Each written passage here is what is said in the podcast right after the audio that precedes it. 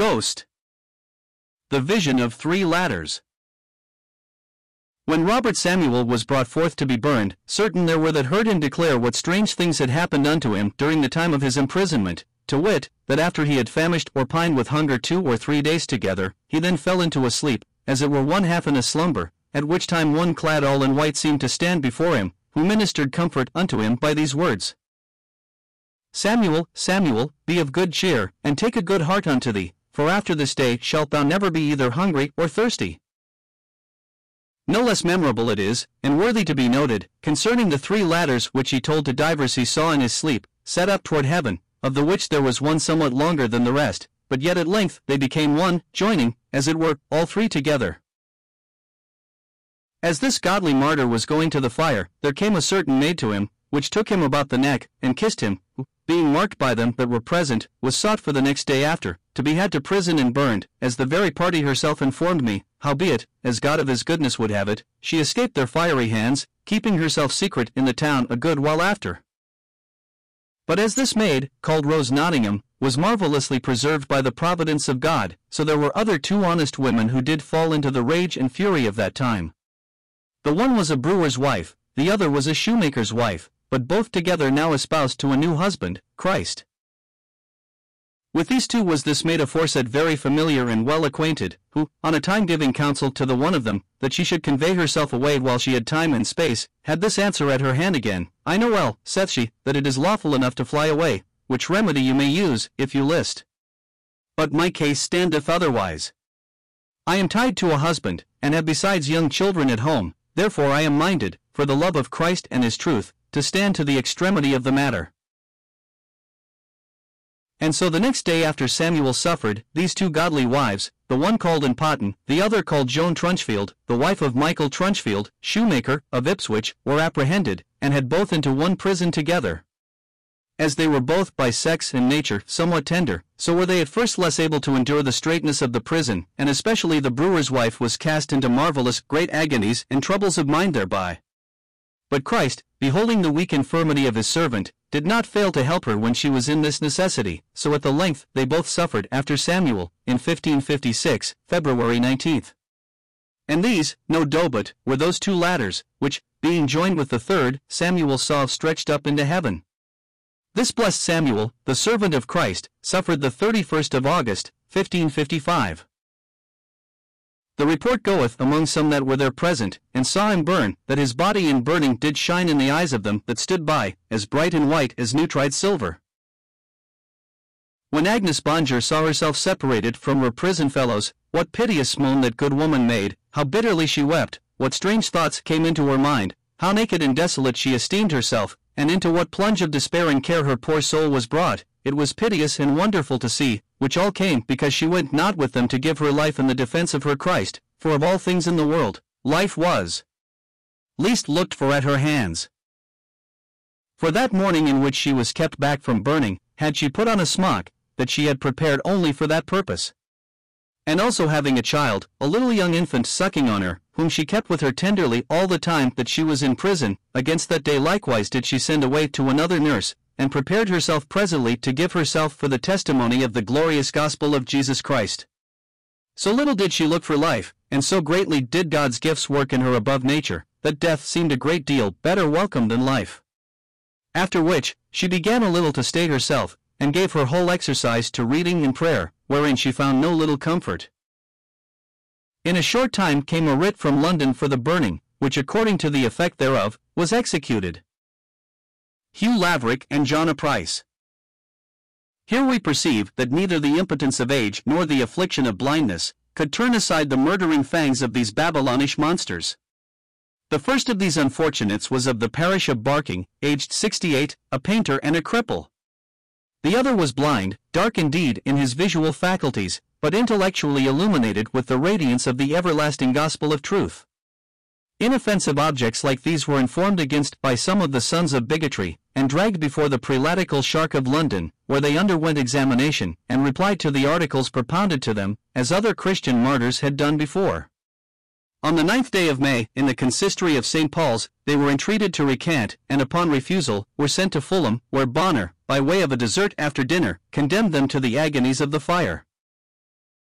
Being consigned to the secular officers, May 15, 1556, they were taken in a cart from Newgate to Stratford-le-Bow, where they were fastened to the stake.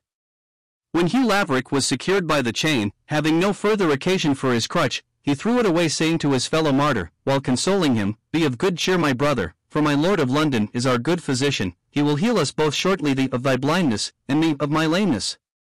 They sank down in the fire, to rise to immortality. The day after the above martyrdoms, Catherine Hutt, of Bocking, widow, Joan Horns, spinster, of Billericay, Elizabeth Thackwell, spinster, of Great Burstead, suffered death in Smithfield. Thomas Dowry. We have again to record an act of unpitying cruelty, exercised on this lad, whom Bishop Hooper had confirmed in the Lord and the knowledge of his word. How long this poor sufferer remained in prison is uncertain. By the testimony of one John Paylor, Register of Gloucester, we learn that when Dowry was brought before Dr. Williams, then Chancellor of Gloucester, the usual articles were presented him for subscription. From these he dissented, and, upon the doctor's demanding of whom and where he had learned his heresies, the youth replied, Indeed, Mr. Chancellor, I learned from you in that very pulpit. On such a day, naming the day, you said, in preaching upon the sacrament, that it was to be exercised spiritually by faith, and not carnally and really, as taught by the papists. Dr. Williams then bid him recant, as he had done, but Dowry had not so learned his duty. Though you, said he, can so easily mock God, the world, and your own conscience, yet will I not do so. Preservation of George Crowe and his Testament. This poor man, of Maldon, May 26, 1556, put to sea, to lade in Lent with fuller's earth, but the boat, being driven on land, filled with water, and everything was washed out of her. Crow, however, saved his testament, and coveted nothing else. With Crow was a man and a boy, whose awful situation became every minute more alarming, as the boat was useless, and they were ten miles from land, expecting the tide should in a few hours set in upon them. After prayer to God, they got upon the mast, and hung there for the space of ten hours, when the poor boy, overcome by cold and exhaustion, fell off, and was drowned. The tide having abated, Crowe proposed to take down the masts and float upon them, which they did, and at ten o'clock at night they were borne away at the mercy of the waves. On Wednesday, in the night, Crowe's companion died through the fatigue and hunger, and he was left alone, calling upon God for succor. At length he was picked up by a Captain Morse, bound to Antwerp, who had nearly steered away, taking him for some fisherman's buoy floating in the sea. As soon as Crow was got on board, he put his hand in his bosom, and drew out his testament, which indeed was wet, but not otherwise injured. At Antwerp he was well received, and the money he had lost was more than made good to him. Executions at Stratford-le-Bow.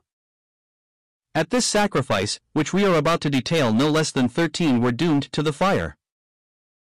Each one refusing to subscribe contrary to conscience, they were condemned, and the 27th of June, 1556, was appointed for their execution at Stratford-le-Bow. Their constancy and faith glorified their Redeemer, equally in life and in death. Reverend Julius Palmer This gentleman's life presents a singular instance of error and conversion. In the time of Edward, he was a rigid and obstinate papist, so adverse to godly and sincere preaching, that he was even despised by his own party, that this frame of mind should be changed, and he suffer persecution and death in Queen Mary's reign, are among those events of omnipotence at which we wonder and admire. Mr. Palmer was born at Coventry, where his father had been mayor.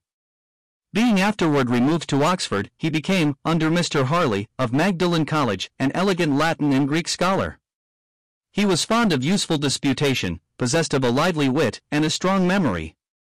Indefatigable in private study, he rose at four in the morning, and by this practice qualified himself to become reader in logic in Magdalen College. The times of Edward, however, favoring the Reformation, Mr. Palmer became frequently punished for his contempt of prayer and orderly behavior, and was at length expelled the house. He afterwards embraced the doctrines of the Reformation, which occasioned his arrest and final condemnation. A certain nobleman offered him his life if he would recant. If so, said he, thou wilt dwell with me. And if thou wilt set thy mind to marriage, I will procure thee a wife and a farm, and help to stuff and fit thy farm for thee. How sayst thou? Palmer thanked him very courteously, but very modestly and reverently concluded that as he had already in two places renounced his living for Christ's sake, so he would with God's grace be ready to surrender and yield up his life also for the same, when God should send time. When Sir Richard perceived that he would by no means relent. Well, Palmer, saith he, then I perceive one of us twain shall be damned, for we be of two faiths, and certain I am there is but one faith that leadeth to life and salvation. Palmer, O sir, I hope that we both shall be saved. Sir Richard, how may that be? Palmer, right well, sir. For as it hath pleased our merciful Saviour, according to the Gospel's parable, to call me at the third hour of the day, even in my flowers, at the age of four and twenty years, even so I trust he hath called, and will call you, at the eleventh hour of this your old age, and give you everlasting life for your portion. Sir Richard, sayest thou so? Well, Palmer, well, I would I might have thee but one month in my house, I doubt not but I would convert thee, or thou shouldst convert me. Then said Master Winchcombe, Take pity on thy golden years, and pleasant flowers of lusty youth, before it be too late. Palmer, sir, I long for those springing flowers that shall never fade away. He was tried on the 15th of July, 1556, together with one Thomas Askin, fellow prisoner. Askin and one John Gwyn had been sentenced the day before, and Mr. Palmer, on the 15th, was brought up for final judgment. Execution was ordered to follow the sentence, and at five o'clock in the same afternoon, at a place called the Sand Pits, these three martyrs were fastened to a stake. After devoutly praying together, they sung the 31st Psalm. When the fire was kindled, and it had seized their bodies, without an appearance of enduring pain, they continued to cry, Lord Jesus, strengthen us. Lord Jesus, receive our souls, until animation was suspended and human suffering was past. It is remarkable that, when their heads had fallen together in a mass as it were by the force of the flames, and the spectators thought Palmer as lifeless, his tongue and lips again moved, and were heard to pronounce the name of Jesus, to whom be glory and honor forever. Joan Waste and others. This poor, honest woman, blind from her birth, and unmarried, aged 22, was of the parish of Allhallows, Derby. Her father was a barber, and also made ropes for a living, in which she assisted him, and also learned to knit several articles of apparel. Refusing to communicate with those who maintained doctrines contrary to those she had learned in the days of the pious Edward, she was called before Dr. Draycott, the Chancellor of Bishop Blaine, and Peter Finch, official of Derby. With sophistical arguments and threats they endeavored to confound the poor girl, but she proffered to yield to the bishop's doctrine if he would answer for her at the day of judgment, as pious Dr. Taylor had done in his sermons, that his belief of the real presence of the sacrament was true. The bishop at first answered that he would, but Dr. Draycott reminding him that he might not in any way answer for a heretic, he withdrew his confirmation of his own tenets, and she replied that if their consciences would not permit them to answer at God's bar for that truth they wished her to subscribe to, she would answer no more questions. Sentence was then adjudged, and Dr. Draycott appointed to preach her condemned sermon, which took place August 1, 1556, the day of her martyrdom. His fulminating discourse being finished, the poor, sightless object was taken to a place called Windmill Pit, near the town, where she for a time held her brother by the hand, and then prepared herself for the fire, calling upon the pitying multitude to pray with her, and upon Christ to have mercy upon her, until the glorious light of the everlasting Sun of Righteousness beamed upon her departed spirit. In November, fifteen martyrs were imprisoned in Canterbury Castle, of whom all were either burnt or famished. Among the latter were J. Clark, D. Chittenden, W. Foster of Stonk, Alice Potkins, and J. Archer of Cranbrook, Weaver. The two first of these had not received condemnation, but the others were sentenced to the fire. Foster, at his examination, observed upon the utility of carrying lighted candles about on Candlemas Day, that he might as well carry a pitchfork, and that a gibbet would have as good an effect as the cross. We have now brought to a close the sanguinary prescriptions of the merciless Mary, in the year 1556, the number of which amounted to above 84. The beginning of the year 1557 was remarkable for the visit of Cardinal Pole to the University of Cambridge, which seemed to stand in need of much cleansing from heretical preachers and reformed doctrines. One object was also to play the popish farce of trying Martin Bucer and Paulus Phagius, who had been buried about three or four years, for which purpose the churches of St. Mary and St. Michael, where they lay, were interdicted as vile and unholy places, unfit to worship God in, until they were perfumed and washed with the Pope's holy water, etc., etc., and we interdict all persons whatsoever of this university, town, or places adjacent, who shall read or conceal their heretical book, as well by the common law, as by our letters of process. And we interdict all persons whatsoever of this university, town, or places adjacent, who shall read or conceal their heretical book, as well by the common law, as by our letters of process. After the sentence thus read, the bishop commanded their bodies to be dug out of their graves, and being degraded from holy orders, delivered them into the hands of the secular power, for it was not lawful for such innocent persons as they were, abhorring all bloodshed, and detesting all desire of murder, to put any man to death. February 6, the bodies, enclosed as they were in chests, were carried into the midst of the marketplace at Cambridge, accompanied by a vast concourse of people. A great post was set fast in the ground, to which the chests were affixed with a large iron chain, and bound round their centres, in the same manner as if the dead bodies had been alive. When the fire began to ascend, and caught the coffins, a number of condemned books were also launched into the flames, and burnt.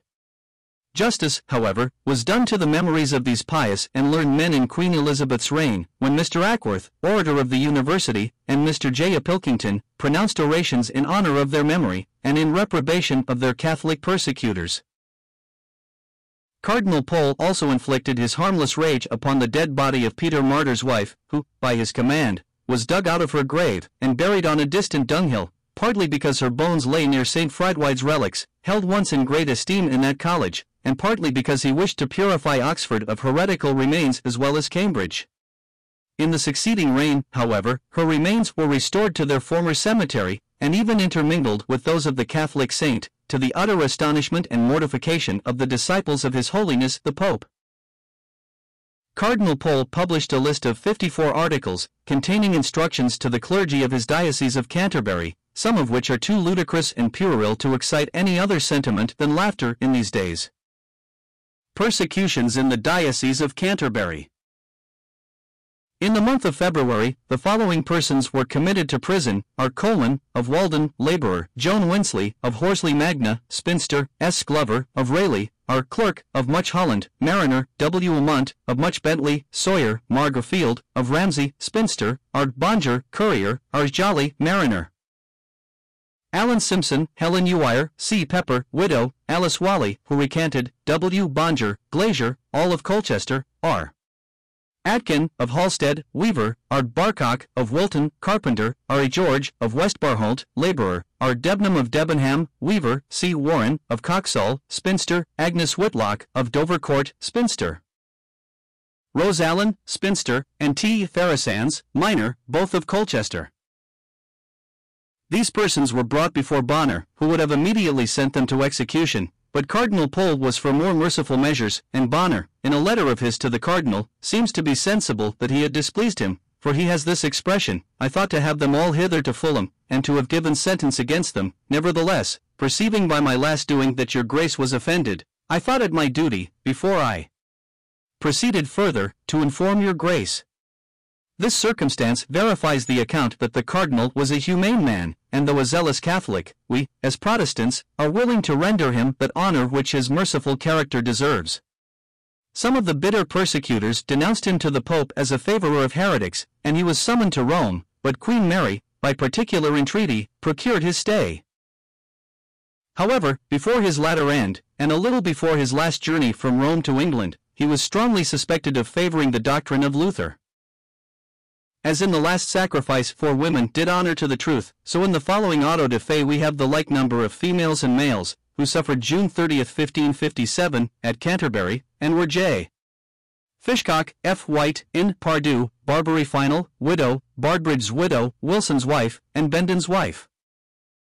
Of this group we shall more particularly notice Alice Bendon, wife of Edward Bender, of Staplehurst, Kent.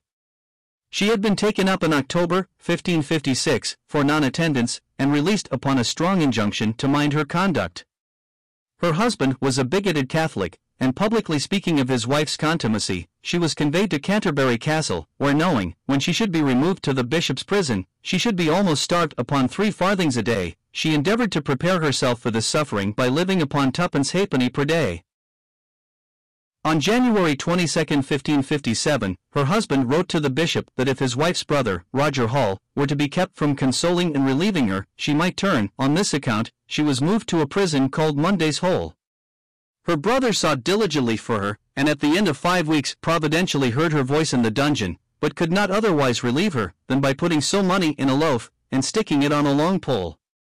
Dreadful must have been the situation of this poor victim, lying on straw, between stone walls, without a change of apparel, or the meanest requisites of cleanliness, during a period of nine weeks. On March 25 she was summoned before the bishop, who, with rewards, offered her liberty if she would go home and be comfortable, but Mrs. Bendon had been inured to suffering, and, showing him her contracted limbs and emaciated appearance, refused to swerve from the truth. She was however removed from this black hole to the West Gate, whence, about the end of April, she was taken out to be condemned, and then committed to the castle prison until the 19th of June, the day of her burning. At the stake, she gave her handkerchief to one John Banks, as a memorial, and from her waist she drew a white lace, desiring him to give it to her brother, and tell him that it was the last band that had bound her, except the chain, and to her father she returned the shilling he had sent her. The whole of these seven martyrs undressed themselves with alacrity, and, being prepared, knelt down, and prayed with an earnestness and Christian spirit that even the enemies of the cross were affected. After invocation made together, they were secured to the stake, and, being encompassed with the unsparing flames, they yielded their souls into the hands of the living Lord. Matthew Plays, weaver, a sincere and shrewd Christian, of Stone, Kent, was brought before Thomas, Bishop of Dover, and other inquisitors, whom he ingeniously teased by his indirect answers, of which the following is a specimen. Dr. Harpsfield. Christ called the bread his body, what dost thou say it is? Plays. I do believe it was that which he gave them. Dr. H. What is that? P. That which he brake. Dr. H. What did he break? P. That which he took. Dr. H. What did he take? P. I say, what he gave them, that did they eat indeed. Dr. H. Well, then, thou sayest it was but bread which the disciples did eat. P. I say, what he gave them, that did they eat indeed. A very long disputation followed, in which Plays was desired to humble himself to the bishop, but this he refused. Whether this zealous person died in prison, was executed, or delivered, history does not mention. Reverend John Hullier Reverend John Hullier was brought up at Eton College, and in process of time became curate of Babram, three miles from Cambridge, and went afterward to Lynn, where, opposing the superstition of the Papists, he was carried before Dr. Thirlby, Bishop of Ely, and sent to Cambridge Castle. Here he lay for a time, and was then sent to Tolbooth Prison, where, after three months, he was brought to St. Mary's Church, and condemned by Dr. Fuller. On Monday Thursday he was brought to the stake. While undressing, he told the people to bear witness that he was about to suffer in a just cause, and exhorted them to believe that there was no other rock than Jesus Christ to build upon. A priest named Boys then desired the mayor to silence him. After praying, he went meekly to the stake, and being bound with a chain, and placed in a pitch barrel, fire was applied to the reeds and wood, but the wind drove the fire directly to his back, which caused him under the severe agony to pray the more fervently. His friends directed the executioner to fire the pile to windward of his face, which was immediately done. A quantity of books were now thrown into the fire, one of which, the communion service, he caught, opened it, and joyfully continued to read it, until the fire and smoke deprived him of sight, then even, in earnest prayer, he pressed the book to his heart, thanking God for bestowing on him in his last moments this precious gift. The day being hot, the fire burned fiercely, and at a time when the spectators supposed he was no more, he suddenly exclaimed, Lord Jesus, receive my spirit, and meekly resigned his life. He was burnt on Jesus Green, not far from Jesus College. He had gunpowder given him, but he was dead before it became ignited. This pious sufferer afforded a singular spectacle, for his flesh was so burnt from the bones, which continued erect, that he presented the idea of a skeleton figure chained to the stake. His remains were eagerly seized by the multitude, and venerated by all who admired his piety or detested inhuman bigotry. Simon Miller and Elizabeth Cooper in the following month of July, received the crown of martyrdom. Miller dwelt at Lynn, and came to Norwich, where, planting himself at the door of one of the churches, as the people came out, he requested to know of them where he could go to receive the communion.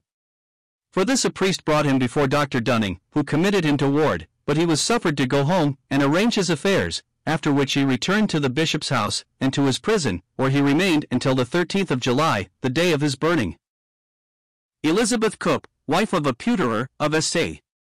Andrews, Norwich, had recanted, but tortured for what she had done by the worm which dieth not, she shortly after voluntarily entered her parish church during the time of the popish service, and standing up, audibly proclaimed that she revoked her former recantation, and cautioned the people to avoid her unworthy example.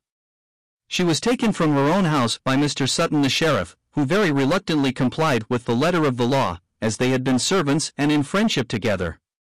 At the stake, the poor sufferer, feeling the fire, uttered the cry of "Oh!" upon which Mr. Miller, putting his hand behind him towards her, desired her to be of a good courage, for, said he, good sister, we shall have a joyful and a sweet supper. Encouraged by this example and exhortation, she stood the fiery ordeal without flinching, and, with him, proved the power of faith over the flesh. Executions at Colchester. It was before mentioned that 22 persons had been sent up from Colchester, who upon a slight submission, were afterward released. Of these, William Munt, of Much Bentley, husbandman, with Alice, his wife, and Rose Allen, her daughter, upon their return home, abstained from church, which induced the bigoted priest secretly to write to Bonner. For a short time they absconded, but returning again, March 7, one Edmund Tyrrell, a relation of the Tyrrell who murdered King Edward V and his brother, with the officers, entered the house while Munt and his wife were in bed, and informed them that they must go to Colchester Castle. Mrs. Munt at that time being very ill, requested her daughter to get her some drink. Leave being permitted, Rose took a candle and a mug, and in returning through the house was met by Tyrrell, who cautioned her to advise her parents to become good Catholics. Rose briefly informed him that they had the Holy Ghost for their adviser, and that she was ready to lay down her own life for the same cause. Turning to his company, he remarked that she was willing to burn, and one of them told him to prove her, and see what she would do by and by. The unfeeling wretch immediately executed this project, and, seizing the young woman by the wrist, he held the lighted candle under her hand, burning it crosswise on the back, until the tendons divided from the flesh, during which he loaded her with many opprobrious epithets. She endured his rage unmoved, and then, when he had ceased the torture, she asked him to begin at her feet or head, for he need not fear that his employer would one day repay him. After this she took the drink to her mother. This cruel act of torture does not stand alone on record. Bonner had served a poor blind harper in nearly the same manner, who had steadily maintained a hope that if every joint of him were to be burnt, he should not fly from the faith. Bonner, upon this, privately made a signal to his men to bring a burning coal, which they placed in the poor man's hand, and then by force held it closed, until it burnt into the flesh deeply. George Eagles, tailor, was indicted for having prayed that God would turn Queen Mary's heart, or take her away. The ostensible cause of his death was his religion, for treason could hardly be imagined in praying for the reformation of such an execrable soul as that of Mary. Being condemned for this crime, he was drawn to the place of execution upon a sledge, with two robbers, who were executed with him. After Eagles had mounted the ladder, and been turned off a short time, he was cut down before he was at all insensible. A bailiff, named William Swallow, then dragged him to the sledge, and with a common blunt cleaver, hacked off the head, in a manner equally clumsy and cruel, he opened his body and tore out the heart. In all this suffering the poor martyr repined not, but to the last called upon his Saviour. The fury of these bigots did not end here, the intestines were burnt, and the body was quartered, the foreparts being sent to Colchester, Harwich, Chelmsford, and St. Rouse's. Chelmsford had the honour of retaining his head, which was affixed to a long pole in the market-place.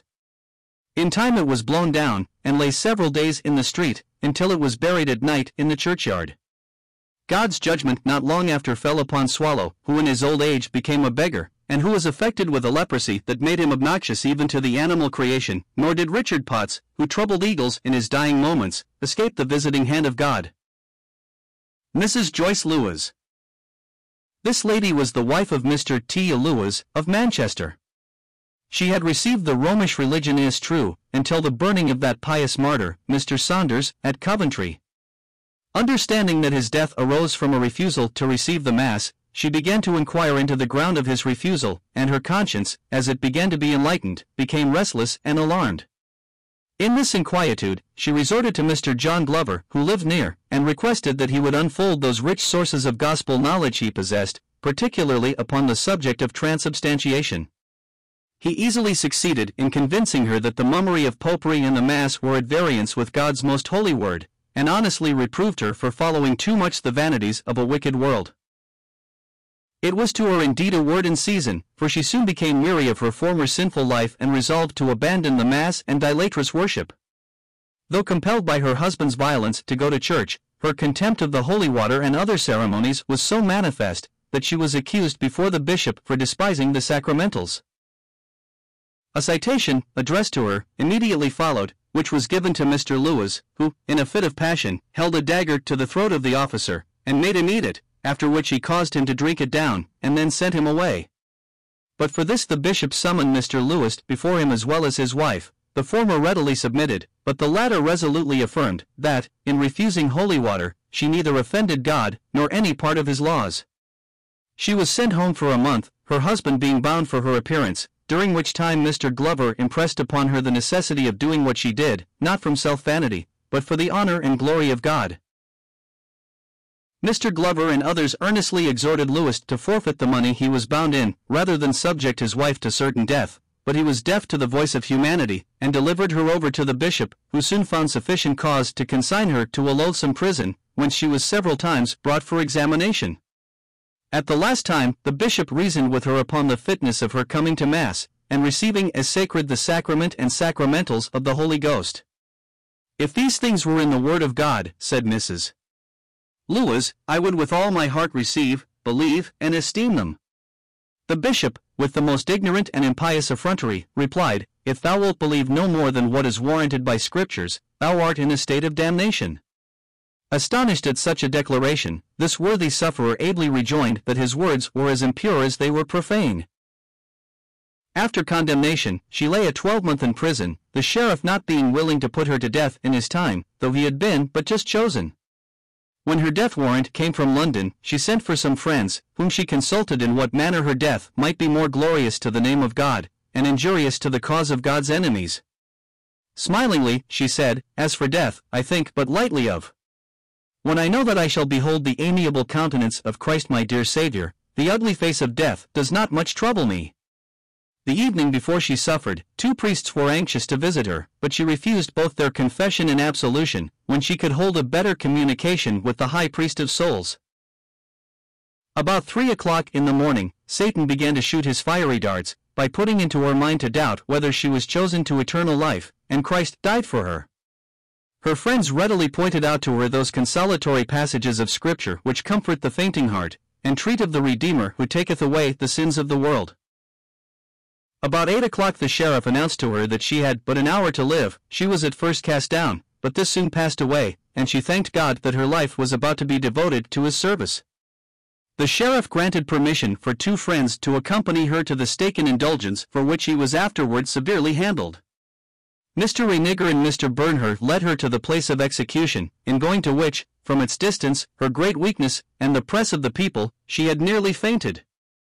Three times she prayed fervently that God would deliver the land from popery and the idolatrous mass, and the people for the most part, as well as the sheriff, said Amen.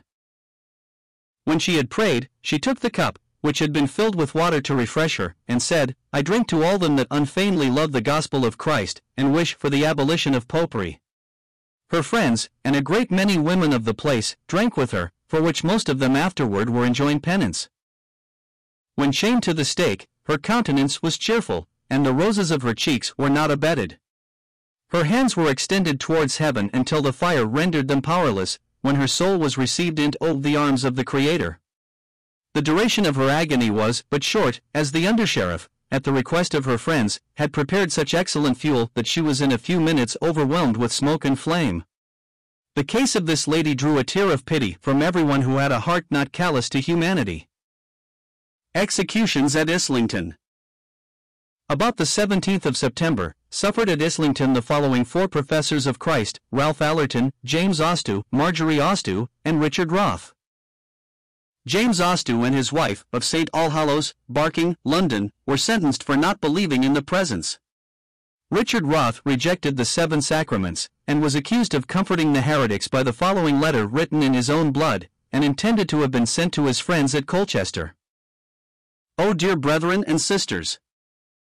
How much reason have you to rejoice in God, that he hath given you such faith to overcome this bloodthirsty tyrant thus far. And no doubt he that hath begun that good work in you will fulfill it unto the end. O dear hearts in Christ, what a crown of glory shall ye receive with Christ in the kingdom of God! Oh, that it had been the good will of God that I had been ready to have gone with you, for I lie in my Lord's Little-ease by day, and in the night I lie in the coal house, apart from Ralph Allerton, or any other, and we look every day when we shall be condemned, for he said that I should be burned within ten days before Easter. But I lie still at the pool's brink, and every man goeth in before me, but we abide patiently the Lord's leisure, with many bonds, in fetters and stocks, by which we have received great joy of God. And now fare you well, dear brethren and sisters, in this world, but I trust to see you in the heavens face to face.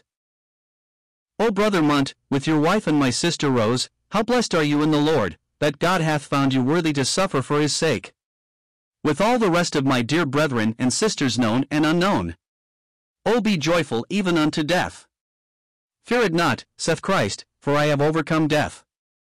O dear heart, seeing that Jesus Christ will be our help, O tarry you the Lord's leisure.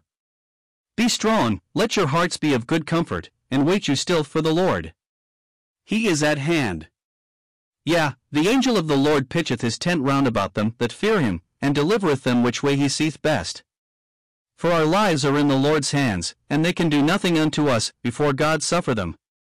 Therefore give all thanks to God. O dear hearts, you shall be clothed in long white garments upon the Mount of Sion, with the multitude of saints, and with Jesus Christ our Saviour, who will never forsake us. O blessed virgins, ye have played the wise virgin's part, in that ye have taken oil in your lamps that ye may go in with the bridegroom, when he cometh, into the everlasting joy with him. But as for the foolish, they shall be shut out, because they made not themselves ready to suffer with Christ, neither go about to take up his cross. O dear hearts, how precious shall your death be in the sight of the Lord! For dear is the death of his saints. O fare you well, and pray. The grace of our Lord Jesus Christ be with you all. Amen, amen. Pray, pray, pray. Written by me, with my own blood. Richard Roth. This letter, so justly denominating Bonner the bloodthirsty tyrant, was not likely to excite his compassion. Roth accused him of bringing them to secret examination by night, because he was afraid of the people by day. Resisting every temptation to recant, he was condemned, and on September 17, 1557, these four martyrs perished at Islington, for the testimony of the Lamb, who was slain that they might be of the redeemed of God. John Noyes, a shoemaker of Laxfield, Suffolk, was taken to Eye, and at midnight, September 21, 1557, he was brought from Eye to Laxfield to be burned. On the following morning he was led to the stake, prepared for the horrid sacrifice. Mr. Noyes, on coming to the fatal spot, knelt down, prayed, and rehearsed the fiftieth psalm. When the chain enveloped him, he said, Fear not them that kill the body, but fear him that can kill both body and soul, and cast it into everlasting fire. As one Cadman placed a faggot against him, he blessed the hour in which he was born to die for the truth, and while trusting only upon the all sufficient merits of the Redeemer, fire was set to the pile, and the blazing faggots in a short time stifled his last words Lord, have mercy on me. Christ, have mercy upon me. The ashes of the body were buried in a pit, and with them one of his feet, whole to the ankle, with the stocking on. Mrs. Cicely Ormes. This young martyr, aged 22, was the wife of Mr. Edmund Ormes, worsted weaver of St. Lawrence, Norwich. At the death of Miller and Elizabeth Cooper, before mentioned, she had said that she would pledge them of the same cup they drank of. For these words she was brought to the Chancellor, who would have discharged her upon promising to go to church, and to keep her belief to herself. As she would not consent to this, the Chancellor urged that he had shown more lenity to her than any other person, and was unwilling to condemn her, because she was an ignorant foolish woman. To this she replied, perhaps with more shrewdness than he expected, that however great his desire might be to spare her sinful flesh, it could not equal her inclination to surrender it up in so great a quarrel. The Chancellor then pronounced the fiery sentence, and September 23, 1557, she was brought to the stake, at eight o'clock in the morning. After declaring her faith to the people, she laid her hand on the stake, and said, Welcome, thou cross of Christ. Her hand was soot in doing this, for it was the same stake at which Miller and Cooper were burnt, and she at first wiped it, but directly after again welcomed and embraced it as the sweet cross of Christ.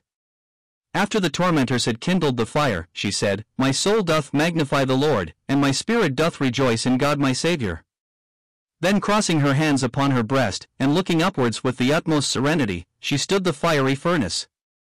Her hands continued gradually to rise until the sinews were dried, and then they fell. She uttered no sigh of pain, but yielded her life, an emblem of that celestial paradise in which is the presence of God, blessed forever. It might be contended that this martyr voluntarily sought her own death, as the Chancellor scarcely exacted any other penance of her than to keep her belief to herself, yet it should seem in this instance as if God had chosen her to be a shining light, for a twelvemonth before she was taken, she had recanted, but she was wretched until the Chancellor was informed, by letter, that she repented of her recantation from the bottom of her heart.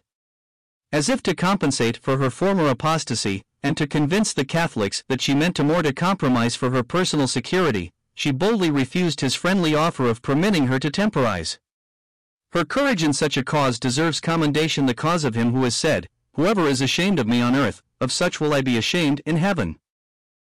Reverend John Rough This pious martyr was a Scotchman. At the age of 17, he entered himself as one of the Order of Black Friars, at Stirling, in Scotland. He had been kept out of an inheritance by his friends, and he took this step in revenge for their conduct to him. After being there 16 years, Lord Hamilton, Earl of Arran, taking a liking to him, the Archbishop of St. Andrews induced the provincial of the house to dispense with his habit and order, and he thus became the Earl's chaplain. He remained in this spiritual employment a year, and in that time God wrought in him a saving knowledge of the truth, for which reason the Earl sent him to preach in the freedom of Ayr, where he remained four years, but finding danger there from the religious complexion of the times, and learning that there was much gospel freedom in England, he travelled up to the Duke of Somerset, then Lord Protector of England, who gave him a yearly salary of twenty pounds, and authorized him to preach at Carlisle, Berwick, and Newcastle, where he married. He was afterward removed to a benefice at Hull, in which he remained until the death of Edward VI. In consequence of the tide of persecution then setting in, he fled with his wife to Friesland, and at Norden they followed the occupation of knitting hose, caps, etc., for subsistence. Impeded in his business by the want of yarn, he came over to England to procure a quantity, and on November 10, arrived in London, where he soon heard of a secret society of the faithful, to whom he joined himself, and was in a short time elected their minister, in which occupation he strengthened them in every good resolution. On December 12, through the information of one Taylor, a member of the society, Mr. Rough, with Cuthbert Simpson and others, was taken up in the Saracen's Head, Islington, where, under the pretext of coming to see a play, their religious exercises were holden. The Queen's Vice-Chamberlain conducted Rough and Simpson before the council, in whose presence they were charged with meeting to celebrate the communion. The council wrote to Bonner and he lost no time in this affair of blood. In three days he had him up, and on the next, the 20th, resolved to condemn him. The charges laid against him were, that he, being a priest, was married, and that he had rejected the service in the Latin tongue. Rough wanted not arguments to reply to these flimsy tenets. In short, he was degraded and condemned. Mr. Rough, it should be noticed, when in the North, in Edward VI's reign, had saved Dr. Watson's life, who afterward sat with Bishop Bonner on the bench. This ungrateful prelate, in return for the kind act he had received, boldly accused Mr. Rough of being the most pernicious heretic in the country. The godly minister reproved him for his malicious spirit. He affirmed that, during the thirty years he had lived, he had never bowed the knee to Baal, and that twice at Rome he had seen the Pope borne about on men's shoulders with the false named sacrament carried before him, presenting a true picture of the very Antichrist, yet was more reverence shown to him than to the wafer, which they accounted to be their God.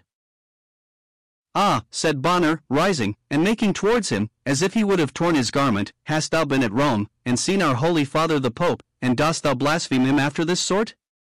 This said, he fell upon him, tore off a piece of his beard, and that the day might begin to his own satisfaction, he ordered the object of his rage to be burnt by half past five the following morning.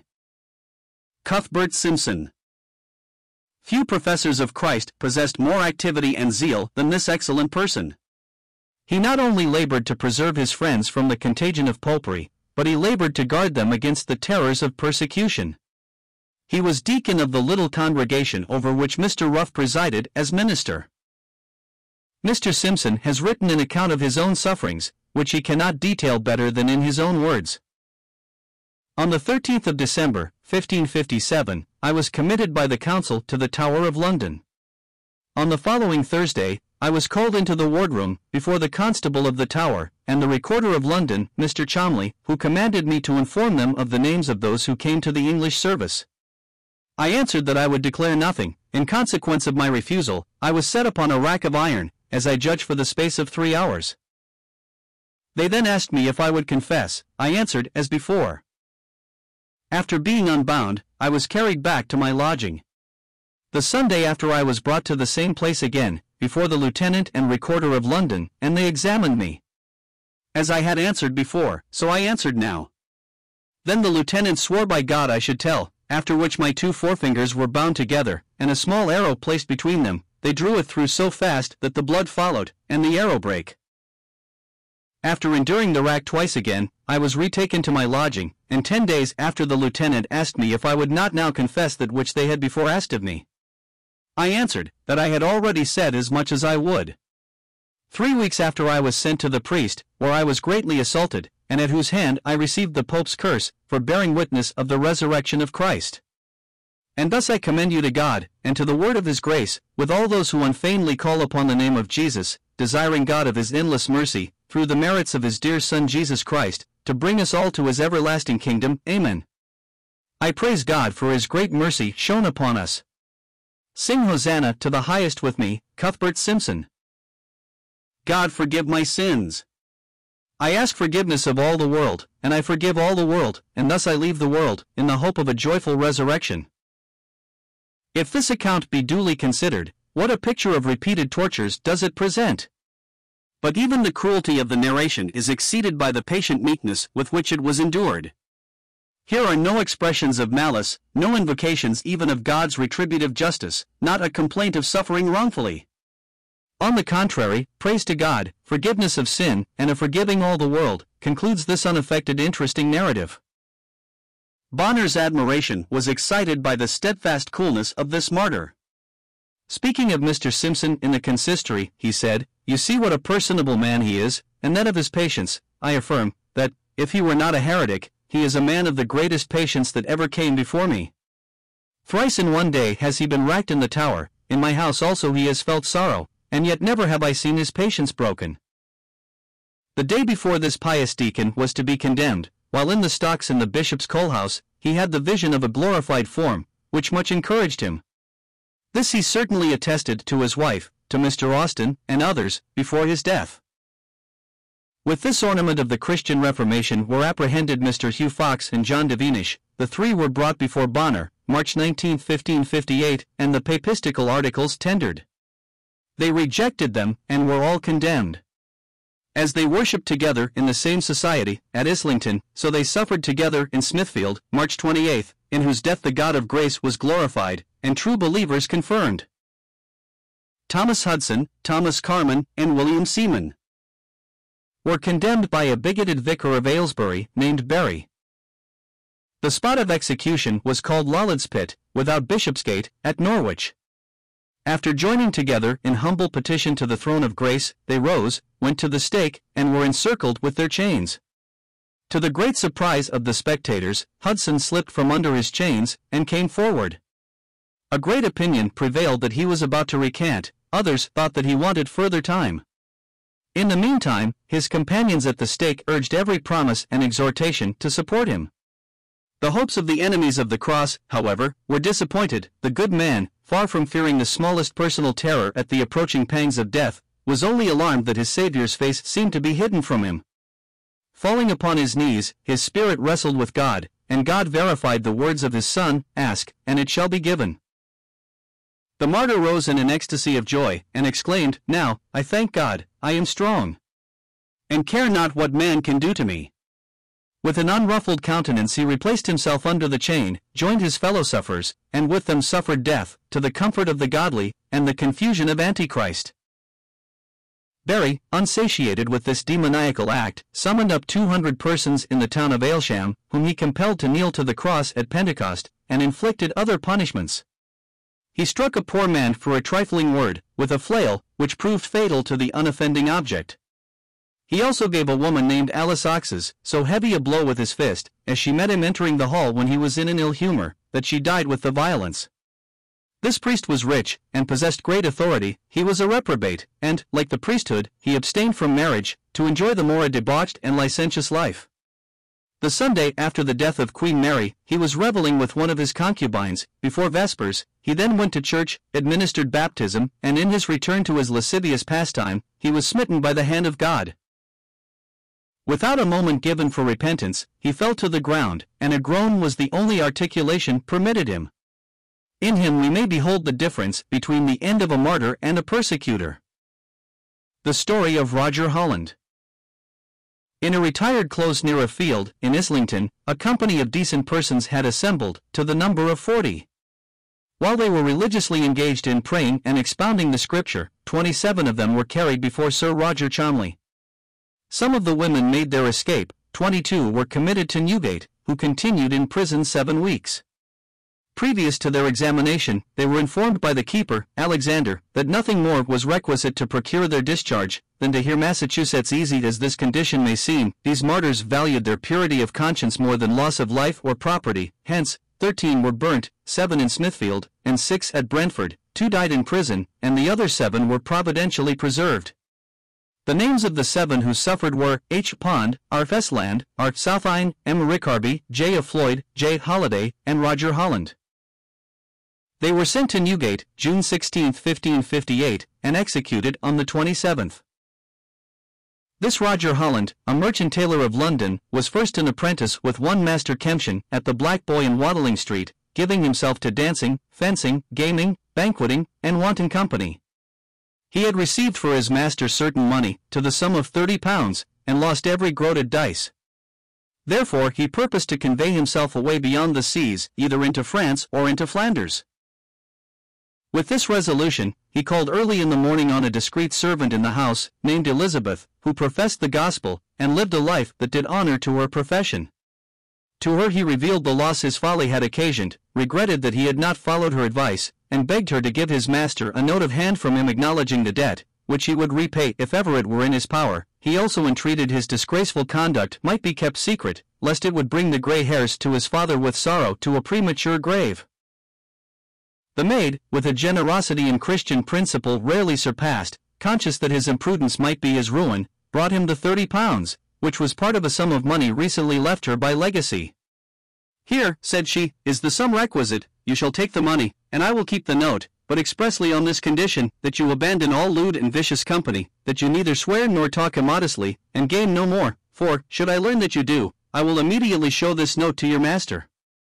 I also require that you shall promise me to attend the daily lecture at Allhallows, and the sermon at St. Paul's every Sunday, that you cast away all your books of popery, and in their place substitute the Testament and the book of service, and that you read the Scriptures with reverence and fear, calling upon God for His grace to direct you in His truth. Pray also fervently to God to pardon your former offenses, and not to remember the sins of your youth, and would you obtain His favor ever dread to break His laws or offend His majesty? So shall God have you in His keeping, and grant you your heart's desire. We must honor the memory of this excellent domestic, whose pious endeavors were equally directed to benefit the thoughtless youth in this life and that which is to come. God did not suffer the wish of this excellent domestic to be thrown upon a barren soil. Within half a year after the licentious Holland became a zealous professor of the gospel, and was an instrument of conversion to his father and others whom he visited in Lancashire, to their spiritual comfort and reformation from popery. His father, pleased with his change of conduct, gave him forty pounds to commence business within London. Then Roger repaired to London again, and came to the maid that lent him the money to pay his master withal, and said unto her, Elizabeth, here is thy money I borrowed of thee, and for the friendship, good will, and the good counsel I have received at thy hands, to recompense thee I am not able, otherwise than to make thee my wife. And soon after they were married, which was in the first year of Queen Mary. After this he remained in the congregations of the faithful, until, the last year of Queen Mary, he, with the six others aforesaid, were taken. And after Roger Holland there was none suffered in Smithfield for the testimony of the gospel, God be thanked. Flagellations by Bonner. When this Catholic hyena found that neither persuasions, threats, nor imprisonment could produce any alteration in the mind of a youth named Thomas Hinshaw, he sent him to Fulham, and during the first night set him in the stocks, with no other allowance than bread and water. The following morning he came to see if this punishment had worked any change in his mind, and finding none, he sent Dr. Harpsfield, his archdeacon, to converse with him. The doctor was soon out of humor at his replies, called in peevish boy, and asked him if he thought he went about to damn his soul? I am persuaded, said Thomas, that you labor to promote the dark kingdom of the devil, not for the love of the truth. These words the doctor conveyed to the bishop, who, in a passion that almost prevented articulation, came to Thomas, and said, Dost thou answer my archdeacon thus, thou naughty boy? But I'll soon handle thee well enough for it, be assured. Two willow twigs were then brought him, and causing the unresisting youth to kneel against a long bench in an arbor in his garden, he scourged him until he was compelled to cease for want of breath and fatigue. One of the rods was worn quite away. Many other conflicts did Hinshaw undergo from the bishop, who, at length, to remove him effectually, procured false witnesses to lay articles against him, all of which the young man denied, and, in short, refused to answer any interrogatories administered to him. A fortnight after this, the young man was attacked by a burning ague, and at the request of his master. Mr. Pugson, of St. Paul's churchyard, he was removed, the bishop not doubting that he had given him his death in the natural way, he however remained ill above a year, and in the meantime Queen Mary died, by which act of Providence he escaped Bonner's rage. John Wiles was another faithful person, on whom the scourging hand of Bonner fell. He was the brother of Richard Wiles, before mentioned, burnt at Brentford. Hinshaw and Wiles were confined in Bonner's coal house together, and afterward removed to Fulham, where he and Hinshaw remained during eight or ten days, in the stocks. Bonner's persecuting spirit betrayed itself in his treatment of Wiles during his examinations, often striking him on the head with a stick, seizing him by the ears, and filliping him under the chin, saying he held down his head like a thief.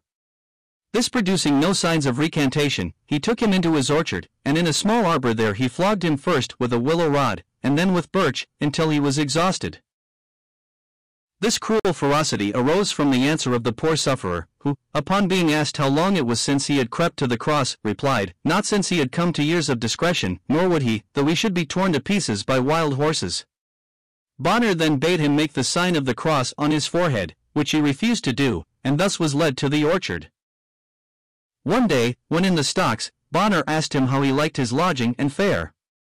Well enough, said Wiles, might I have a little straw to sit or lie upon.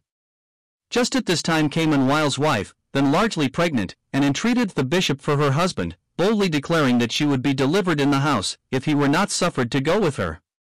To get rid of the good wife's importunity, and the trouble of a lying in woman in his palace, he bade Wiles make the sign of the cross, and say, In nomine Patris, et Filii, et Spiritus Sancti, Amen. Wiles omitted the sign, and repeated the words, In the name of the Father, and of the Son, and of the Holy Ghost, Amen. Bonner would have the words repeated in Latin, to which Wiles made no objection, knowing the meaning of the words. He was then permitted to go home with his wife, his kinsman Robert was being charged to bring him to a stay. Paul's the next day, whither he himself went, and subscribing to a Latin instrument of little importance, was liberated. This is the last of the 22 taken at Islington. Reverend Richard Yeoman. This devout aged person was curate to Dr. Taylor, at Hadley, and eminently qualified for his sacred function. Dr. Taylor left him the curacy at his departure, but no sooner had Mr. Newell gotten the benefice than he removed Mr. Yeoman and substituted a Romish priest. After this he wandered from place to place, exhorting all men to stand faithfully to God's word, earnestly to give themselves unto prayer, with patience to bear the cross now laid upon them for their trial, with boldness to confess the truth before their adversaries, and with an undoubted hope to wait for the crown and reward of eternal felicity. But when he perceived his adversaries lay wait for him, he went into Kent, and with a little packet of laces, pins, points, etc., he travelled from village to village, selling such things, and in this manner subsisted himself, his wife, and children. At last Justice Moyle, of Kent, took Mr. Yeoman, and set him in the stocks a day and a night, but, having no evident matter to charge him with, he let him go again. Coming secretly again to Hadley, he tarried with his poor wife, who kept him privately, in a chamber of the town house, commonly called the Guildhall, more than a year. During this time, the good old father abode in a chamber locked up all the day, spending his time in devout prayer, in reading the scriptures, and in carding the wool which his wife spun. His wife also begged bread for herself and her children, by which precarious means they supported themselves. Thus the saints of God sustained hunger and misery, while the prophets of Baal lived in festivity, and were costily pampered at Jezebel's table. Information being at length given to Newell, that Yeoman was secreted by his wife, he came, attended by the constables, and broke into the room where the object of his search lay in bed with his wife. He reproached the poor woman with being a whore, and would have indecently pulled the clothes off, but Yeoman resisted both this act of violence and the attack upon his wife's character, adding that he defied the Pope and Popery. He was then taken out, and set in stocks until day. In the cage also with him was an old man, named John Dale, who had sat there three or four days, for exhorting the people during the time service was performing by Newell and his curate. His words were, O miserable and blind guides, Will ye ever be blind leaders of the blind? Will ye never amend? Will ye never see the truth of God's word? Will neither God's threats nor promises enter into your hearts? Will the blood of the martyrs nothing mollify your stony stomachs? O obdurate, hard hearted, perverse, and crooked generation! To whom nothing can do good. These words he spake in fervency of spirit against the superstitious religion of Rome, wherefore Newell caused him forthwith to be attached, and set in the stocks in a cage, where he was kept until Sir Henry Doyle, a justice, came to Hadley. When Yeoman was taken, the parson called earnestly upon Sir Henry Doyle to send them both to prison. Sir Henry Doyle as earnestly entreated the parson to consider the age of the men, and their mean condition, they were neither persons of note nor preachers, wherefore he proposed to let them be punished a day or two and to dismiss them, at least John Dale, who was no priest, and therefore, as he had so long sat in the cage, he thought it punishment enough for this time. When the parson heard this, he was exceedingly mad, and in a great rage called them pestilent heretics, unfit to live in the commonwealth of Christians.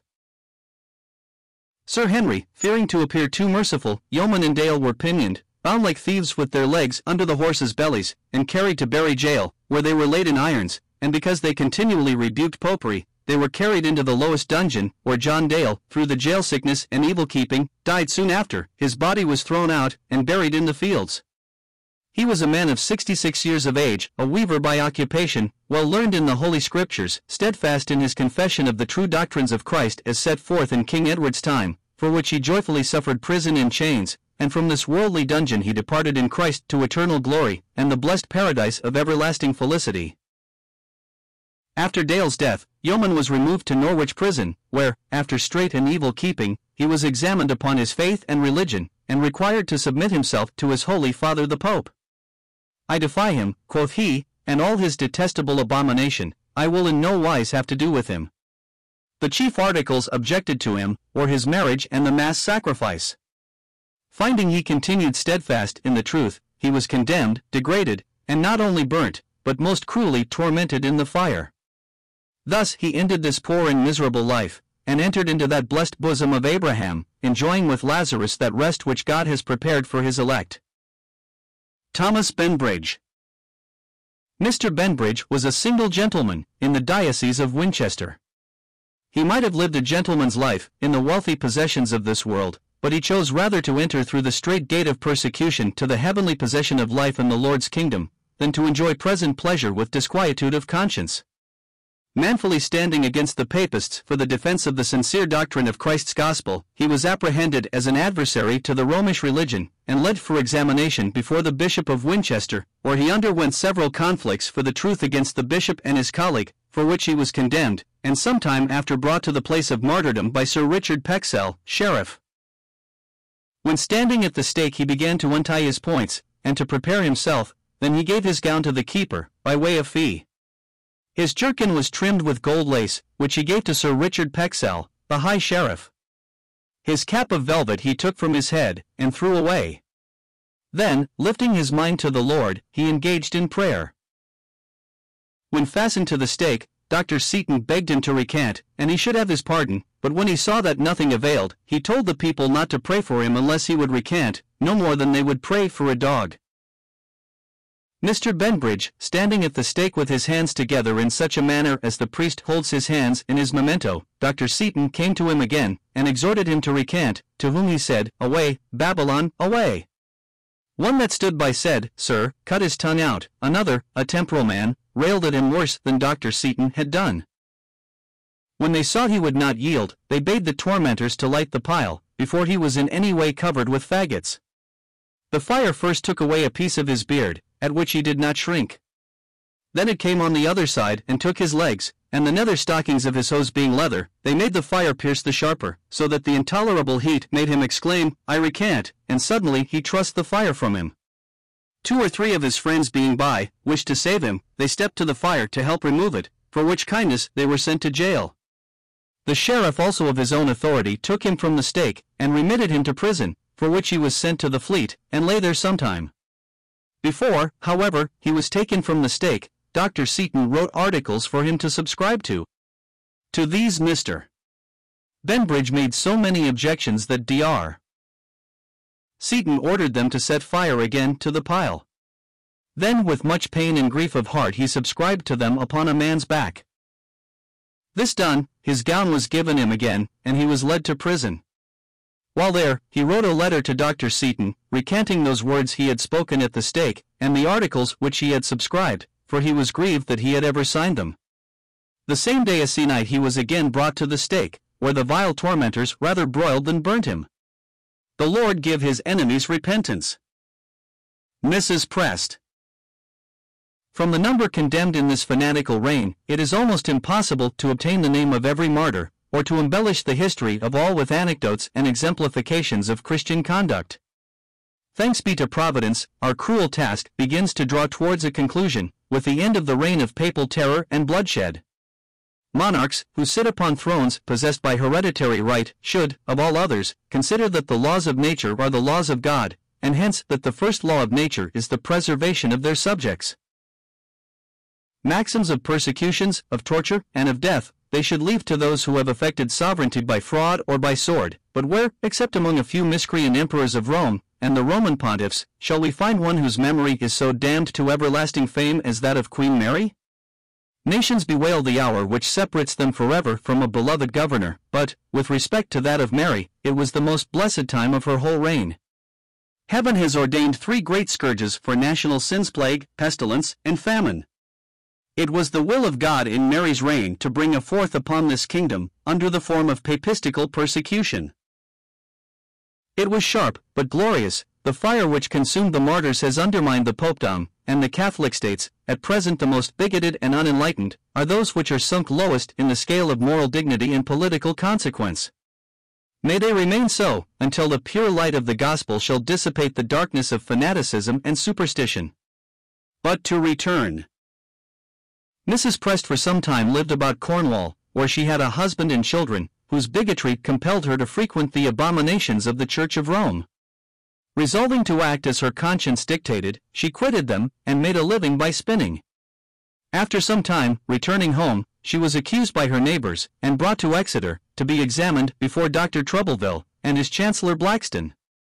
As this martyr was accounted of inferior intellect, we shall put her in competition with the bishop and let the reader judge which had the most of that knowledge conducive to everlasting life. The bishop bringing the question to issue, respecting the bread and wine being flesh and blood, Mrs. Prest said, I will demand of you whether you can deny your creed, which says, that Christ doth perpetually sit at the right hand of his Father, both body and soul, until he come again, or whether he be there in heaven our advocate, and to make prayer for us unto God his Father? If he be so, he is not here on earth in a piece of bread.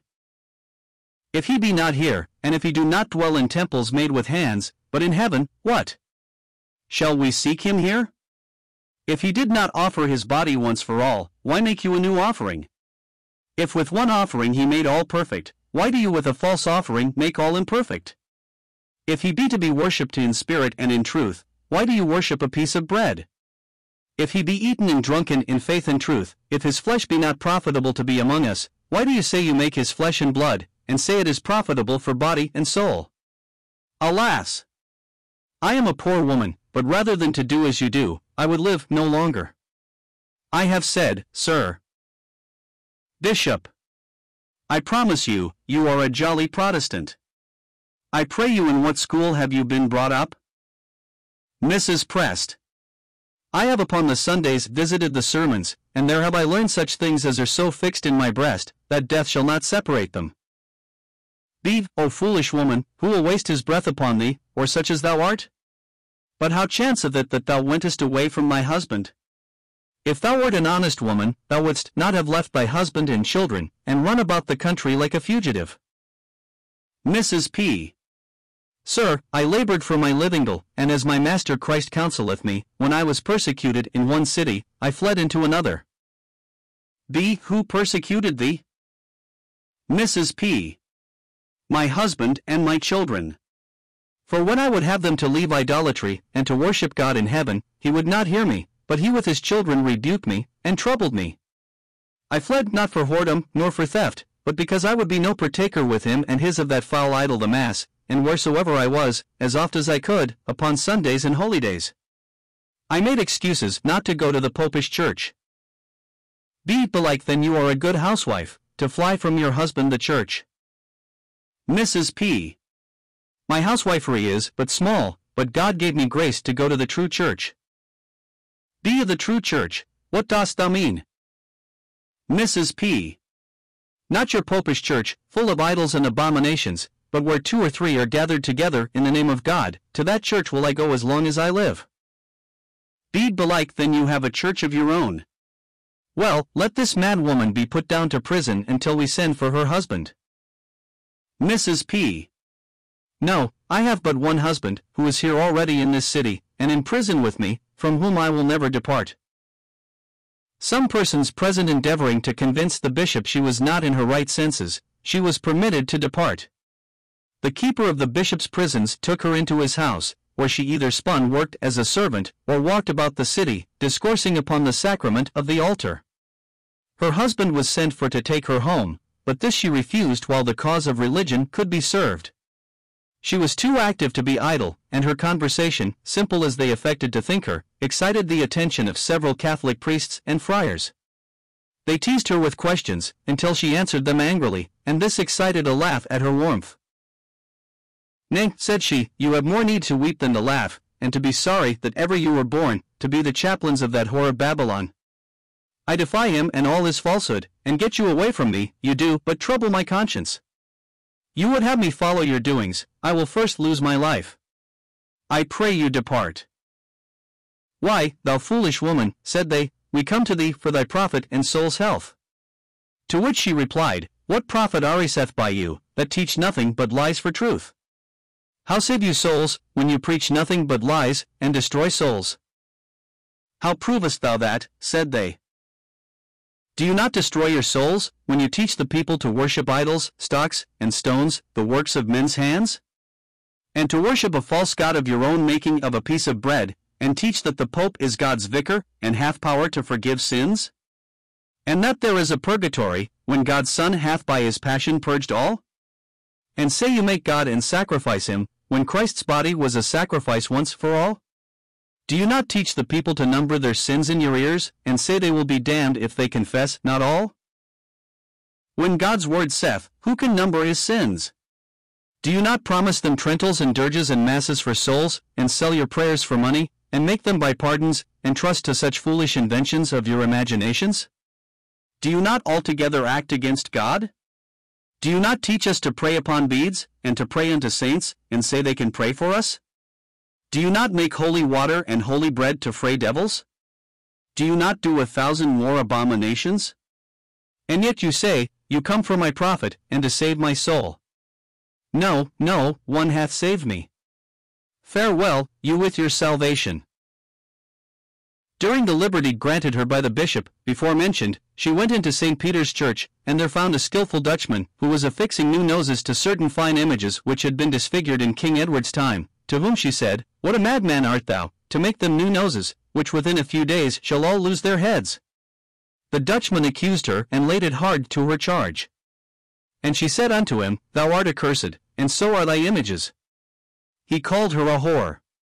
Nay, said she, thy images are whores, and thou art a whore hunter, for doth not God say, You go a whoring after strange gods, figures of your own making? And thou art one of them. After this she was ordered to be confined, and had no more liberty. During the time of her imprisonment, many visited her, some sent by the bishop, and some of their own will. Among these was one Daniel, a great preacher of the gospel in the days of King Edward, about Cornwall and Devonshire, but who, through the grievous persecution he had sustained, had fallen off. Earnestly did she exhort him to repent with Peter, and to be more constant in his profession.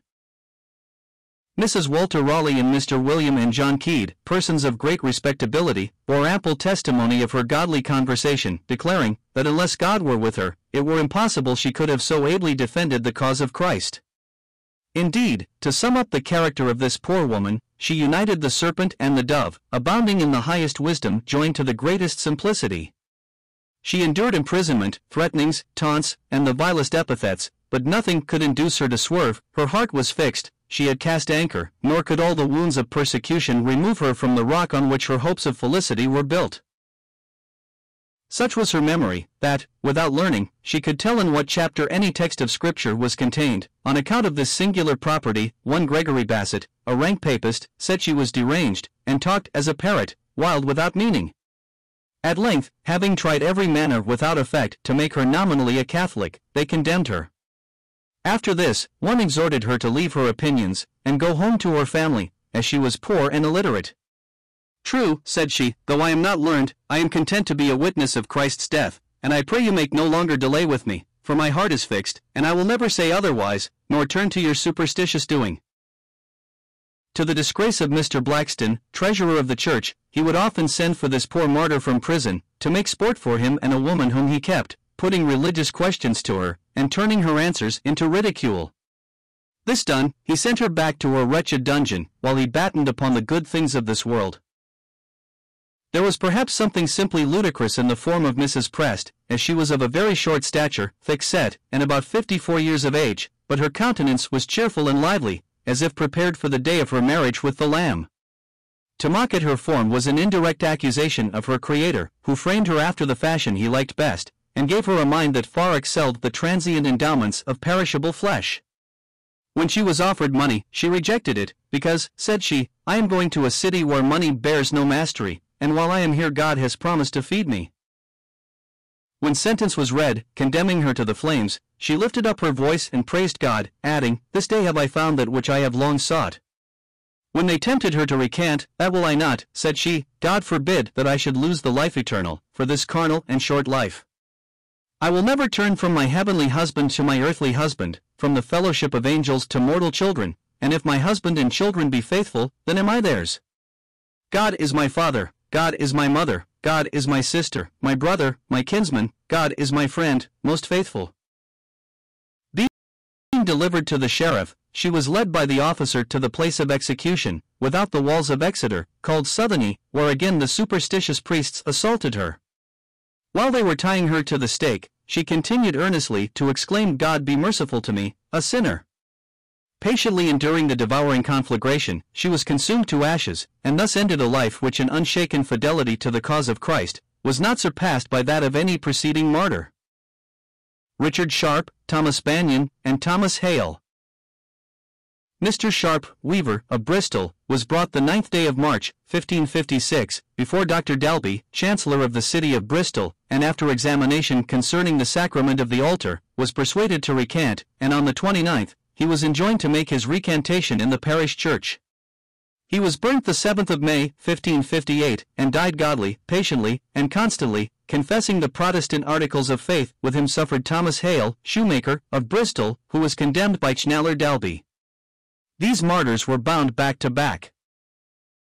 He was burnt the 7th of May, 1558, and died godly, patiently, and constantly, confessing the Protestant articles of faith. With him suffered Thomas Hale, shoemaker, of Bristol, who was condemned by Chancellor Dalby.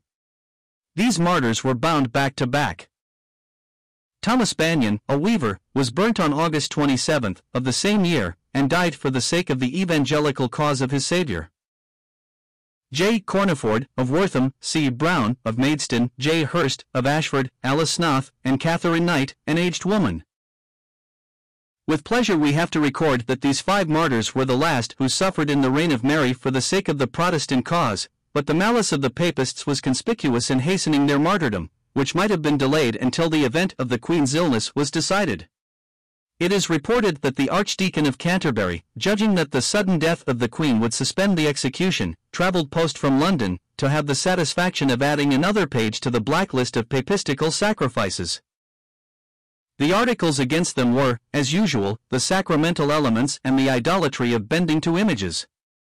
They quoted St. John's words, Beware of images, and respecting the real presence, they urged according to St. Paul, the things which are seen are temporal. Thy true religion may be known to thy great glory and our comfort and to the edifying of all our nation. Good Lord, so be it. Amen. Thy true religion may be known to thy great glory and our comfort and to the edifying of all our nation. Good Lord, so be it. Amen. This sentence was openly pronounced and registered, and, as if Providence had awarded that it should not be delivered in vain, within six days after, Queen Mary died, detested by all good men and accursed of God. Though acquainted with these circumstances, the Archdeacon's implacability exceeded that of his great exemplary, Bonner, who, though he had several persons at that time under his fiery grasp, did not urge their deaths hastily, by which delay he certainly afforded them an opportunity of escape. At the Queen's decease, many were in bonds, some just taken, some examined, and others condemned. The writs indeed were issued for several burnings, but by the death of the three instigators of Protestant murder the Chancellor, the Bishop, and the Queen, who fell nearly together, the condemned sheep were liberated, and lived many years to praise God for their happy deliverance. These five martyrs, when at the stake, earnestly prayed that their blood might be the last shed, nor did they pray in vain.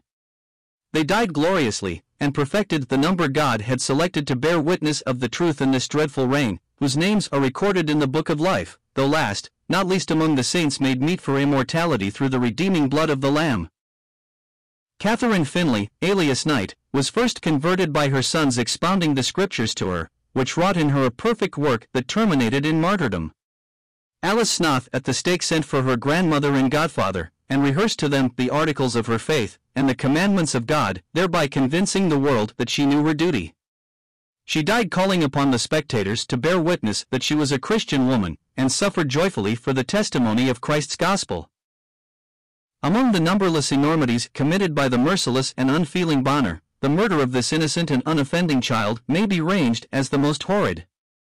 His father, John Fetty, of the parish of Clerkenwell, by trade a tailor, and only 24 years of age, had made blessed election, he was fixed secure in eternal hope, and depended on him who so builds his church that the gates of hell shall not prevail against it. But alas!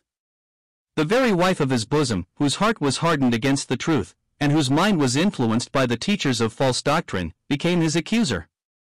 Brokenberry, a creature of the Pope, and parson of the parish, received the information of this wedded Delilah, in consequence of which the poor man was apprehended. But here the awful judgment of an ever righteous God, who is of purer eyes than to behold evil, fell upon this stone hearted and perfidious woman, for no sooner was the injured husband captured by her wicked contriving, than she also was suddenly seized with madness, and exhibited an awful and awakening instance of God's power to punish the evildoer. This dreadful circumstance had some effect upon the hearts of the ungodly hunters who had eagerly grasped their prey, but, in a relenting moment, they suffered him to remain with his unworthy wife, to return her good for evil, and to comfort two children, who, on his being sent to prison, would have been left without a protector, or have become a burden to the parish. As bad men act from little motives, we may place the indulgence shown him to the latter account.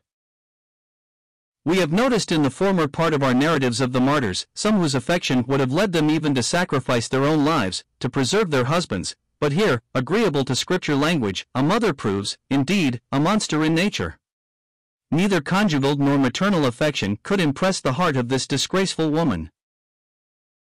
Although our afflicted Christian had experienced so much cruelty and falsehood from the woman who was bound to him by every tie both human and divine, yet, with a mild and forbearing spirit, he overlooked her misdeeds, during her calamity endeavoring all he could to procure relief for her malady, and soothing her by every possible expression of tenderness, thus she became in a few weeks nearly restored to her senses. But, alas! She returned again to her sin, as a dog returneth to his vomit. Malice against the saints of the Most High was seated in her heart too firmly to be removed, and as her strength returned, her inclination to work wickedness returned with it. Her heart was hardened by the Prince of Darkness, and to her may be applied these afflicting and soul harrowing words Can the Ethiopian change his skin, or the leopard his spots? Then may ye also do good, that are accustomed to do evil. Weighing this text duly with another, I will have mercy on whom I will have mercy, how shall we presume to refine away the sovereignty of God by arraigning Jehovah at the bar of human reason, which, in religious matters, is too often opposed by infinite wisdom? Broad is the way that leadeth to destruction, and many there be which go in thereat. Narrow is the way which leadeth unto life, and few there be that find it. The ways of heaven are indeed inscrutable, and it is our bounden duty to walk ever dependent on God, looking up to Him with humble confidence, and hope in His goodness, and ever confess His justice, and where we cannot unravel, there learn to trust. This wretched woman, pursuing the horrid dictates of a heart hardened and depraved, was scarcely confirmed in her recovery, when, stifling the dictates of honor, gratitude, and every natural affection, she again accused her husband, who was once more apprehended, and taken before Sir John Mordaunt, Knight, and one of Queen Mary's commissioners. Upon examination, his judge finding him fixed in opinions which militated against those nursed by superstition and maintained by cruelty, he was sentenced to confinement and torture in Lollard's Tower. Here he was put into the painful stocks, and had a dish of water set by him, with a stone put into it, to what purpose God knoweth, except it were to show that he should look for little other subsistence, which is credible enough, if we consider their like practices upon divers before mentioned in this history, as, among others, upon Richard Smith, who died through their cruel imprisonment touching whom, when a godly woman came to Dr. Story to have leave she might bury him, he asked her if he had any straw or blood in his mouth, but what he means thereby, I leave to the judgment of the wise.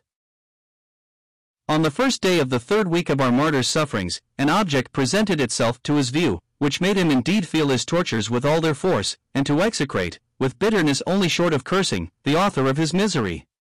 To mark and punish the proceedings of his tormentors, remain with the Most High, who noteth even the fall of a sparrow, and in whose sacred word it is written, Vengeance is mine, I will repay. This object was his own son, a child of the tender age of eight years. For fifteen days, had its hapless father been suspended by his tormentor by the right arm and left leg, and sometimes by both, shifting his positions for the purpose of giving him strength to bear and to lengthen the date of his sufferings. When the unoffending innocent, desirous of seeing and speaking to its parent, applied to Bonner for permission to do so, the poor child, being asked by the bishop's chaplain the purport of his errand, he replied he wished to see his father. Who is thy father? said the chaplain. John Fetty, returned the boy, at the same time pointing to the place where he was confined. The interrogating miscreant on this said, Why, thy father is a heretic. The little champion again rejoined, with energy sufficient to raise admiration in any breast, except that of this unprincipled and unfeeling wretch this miscreant, eager to execute the behests of a remorseless queen dash my father is no heretic, for you have Balaam's mark. Irritated by reproach so aptly applied, the indignant and mortified priest concealed his resentment for a moment, and took the undaunted boy into the house, where having him secure, he presented him to others, whose baseness and cruelty being equal to his own, they stripped him to the skin, and applied their scourges to so violent a degree, that, fainting beneath the stripes inflicted on his tender frame, and covered with the blood that flowed from them, the victim of their ungodly wrath was ready to expire under his heavy and unmerited punishment. In this bleeding and helpless state was the suffering infant, covered only with his shirt, taken to his father by one of the actors in the horrid tragedy, who, while he exhibited the heart-rending spectacle, made use of the vilest taunts, and exulted in what he had done. The dutiful child, as if recovering strength at the sight of his father, on his knees implored his blessing. Alas! Will, said the afflicted parent, in trembling amazement, who hath done this to thee? The artless innocent related the circumstances that led to the merciless correction which had been so basely inflicted on him, but when he repeated the reproof bestowed on the chaplain, and which was prompted by an undaunted spirit, he was torn from his weeping parent, and conveyed again to the house, where he remained a close prisoner. Bonner, somewhat fearful that what had been done could not be justified even among the bloodhounds of his own voracious pack, concluded in his dark and wicked mind, to release John Fetty, for a time at least, from the severities he was enduring in the glorious cause of everlasting truth, whose bright rewards are fixed beyond the boundaries of time, within the confines of eternity, where the arrow of the wicked cannot wound, even where there shall be no more sorrowing for the blessed, who, in the mansion of eternal bliss, shall glorify the Lamb forever and ever. He was accordingly by order of Bonner, how disgraceful to all dignity, to say bishop.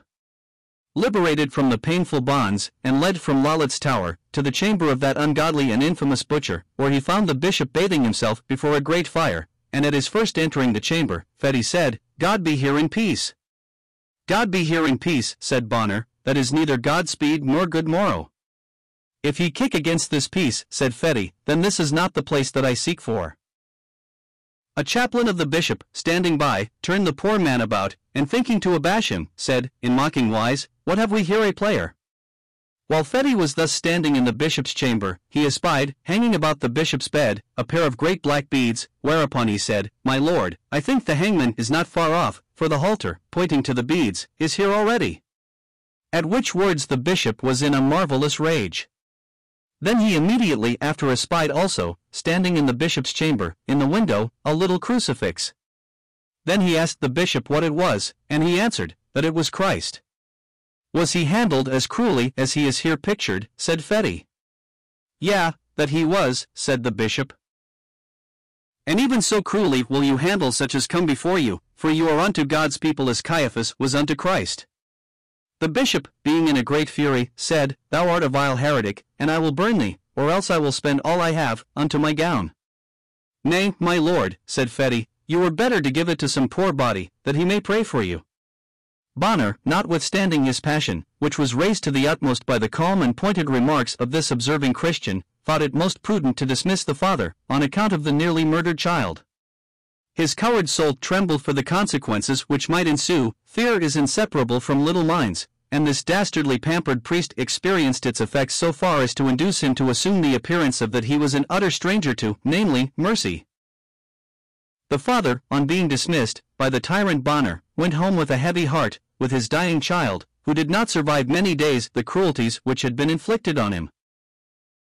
How contrary to the will of our great king and prophet, who mildly taught his followers, was the conduct of this sanguinary and false teacher, this vile apostate from his God to Satan.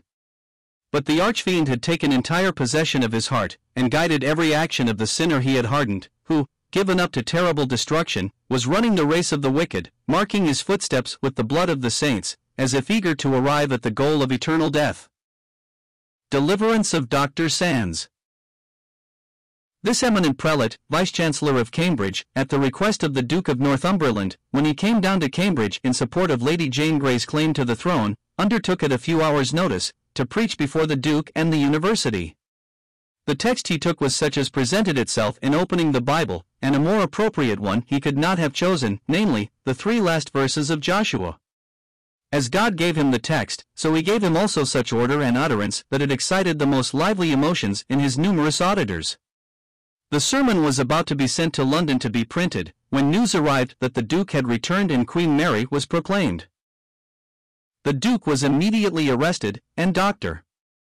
Sands was compelled by the University to give up his office. He was arrested by the Queen's order, and when Mr. Mildmay wondered that so learned a man could wilfully incur danger, and speak against so good a princess as Mary, the doctor replied, If I would do as Mr. Mildmay has done, I need not fear bonds. He came down armed against Queen Mary, before a traitor now a great friend. I cannot with one mouth blow hot and cold in this manner. A general plunder of Dr. Sand's property ensued, and he was brought to London upon a wretched horse. Various insults he met on the way from the bigoted Catholics, and as he passed through Bishopsgate Street, a stone struck him to the ground.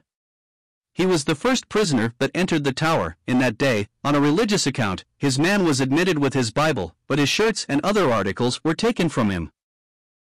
On Mary's coronation day, the doors of the dungeon were so laxly guarded that it was easy to escape. A Mr. Mitchell, like a true friend, came to him, afforded him his own clothes as a disguise, and was willing to abide the consequence of being found in his place. This was a rare friendship, but he refused the offer, saying, I know no cause why I should be in prison. To do thus were to make myself guilty. I will expect God's good will, yet do I think myself much obliged to you, and so Mr. Mitchell departed. With Dr. Sands was imprisoned Mr. Bradford, they were kept close in prison twenty nine weeks. John Fowler, their keeper, was a perverse papist, yet, by often persuading him, at length he began to favor the gospel, and was so persuaded in the true religion, that on a Sunday, when they had Mass in the chapel, Dr. Sands administered the communion to Bradford and to Fowler. Thus Fowler was their son begotten in bonds. To make room for Wyatt and his accomplices, Dr. Sands and nine other preachers were sent to the Marshalsea. The keeper of the Marshalsea appointed to every preacher a man to lead him in the street, he caused them to go on before, and he and Dr. Sands followed conversing together. By this time popery began to be unsavory. After they had passed the bridge, the keeper said to Dr. Sands, I perceive the vain people would set you forward to the fire. You are as vain as they, if you, being a young man, will stand in your own conceit, and prefer your own judgment before that of so many worthy prelates, ancient, learned, and grave men as be in this realm. If you do so, you shall find me a severe keeper, and one that utterly dislikes your religion. Dr. Sands answered, I know my years to be young, and my learning but small, it is enough to know Christ crucified, and he hath learned nothing who seeth not the great blasphemy that is in popery. I will yield unto God, and not unto man, I have read in the scriptures of many godly and courageous keepers, may God make you one. If not, I trust he will give me strength and patience to bear your hard usage. Then said the keeper, Are you resolved to stand to your religion? Yes, quoth the doctor, by God's grace.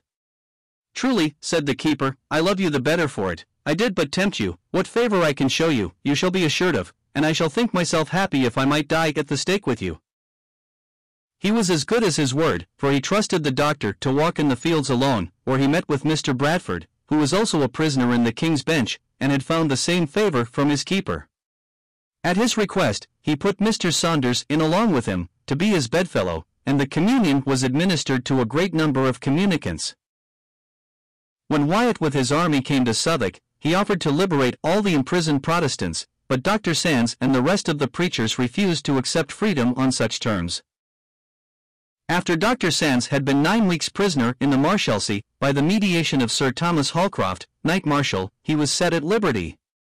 Though Mr. Holcroft had the Queen's warrant, the bishop commanded him not to set Dr. Sands at liberty until he had taken sureties of two gentlemen with him, each one bound in OE 500, that Dr. Sands should not depart out of the realm without license. Mr. Holcroft immediately after met with two gentlemen of the North, friends and cousins to Dr. Sands, who offered to be bound for him. After dinner, the same day, Sir Thomas Holcroft sent for Dr. Sands to his lodgings at Westminster, to communicate to him all he had done. Dr. Sands answered, I give God thanks, who hath moved your heart to mind me so well, that I think myself most bound unto you. God shall requite you, nor shall I ever be found unthankful. But as you have dealt friendly with me, I will also deal plainly with you. I came a freeman into prison, I will not go forth a bondman. As I cannot benefit my friends, so will I not hurt them. And if I be set at liberty, I will not tarry six days in this realm, if I may get out. If therefore I may not get free forth, send me to the Marshalsea again, and there you shall be sure of me. This answer Mr. Holcroft much disapproved of, but like a true friend he replied, Seeing you cannot be altered, I will change my purpose, and yield unto you. Come of it what will, I will set you at liberty, and seeing you have a mind to go over sea, get you gone as quick as you can. One thing I require of you, that, while you are there, you write nothing to me hither, for this may undo me. Dr. Sands having taken an affectionate farewell of him and his other friends in bonds, departed. He went by Winchester House, and there took boat, and came to a friend's house in London, called William Banks, and tarried there one night. The next night he went to another friend's house, and there he heard that strict search was making for him, by Gardiner's express order.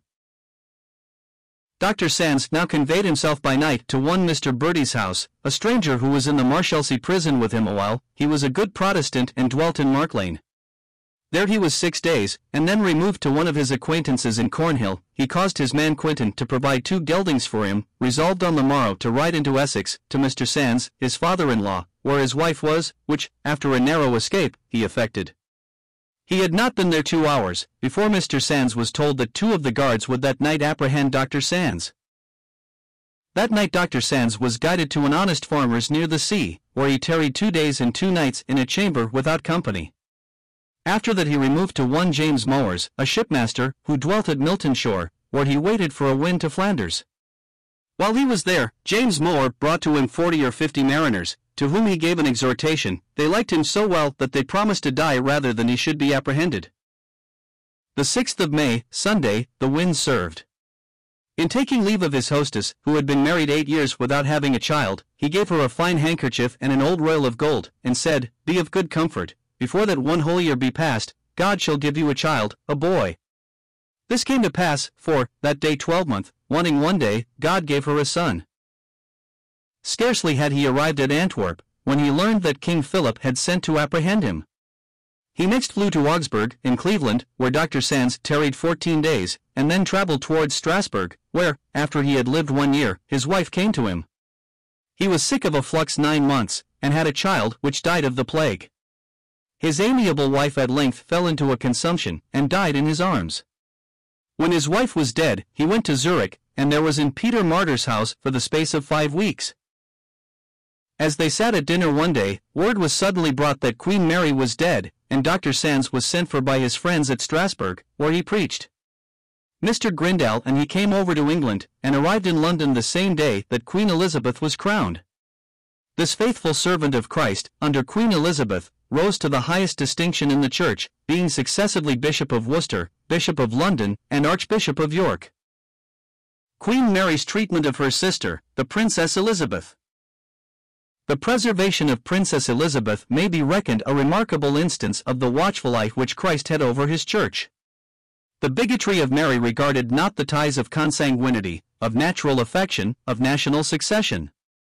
Her mind, physically morose, was under the dominion of men who possessed not the milk of human kindness, and whose principles were sanctioned and enjoined by the idolatrous tenets of the Romish pontiff. Could they have foreseen the short date of Mary's reign, they would have imbrued their hands in the Protestant blood of Elizabeth, and, as a sine qua non of the Queen's salvation, have compelled her to bequeath the kingdom to some Catholic prince. The contest might have been attended with the horrors incidental to a religious civil war, and calamities might have been felt in England similar to those under Henry the Great in France, whom Queen Elizabeth assisted in opposing his priest-ridden Catholic subjects as if Providence had the perpetual establishment of the Protestant faith in view, the difference of the duration of the two reigns is worthy of notice. Mary might have reigned many years in the course of nature, but the course of grace willed it otherwise. Five years and four months was the time of persecution allotted to this weak, disgraceful reign, while that of Elizabeth reckoned a number of years among the highest of those who have sat on the English throne, almost nine times that of her merciless sister.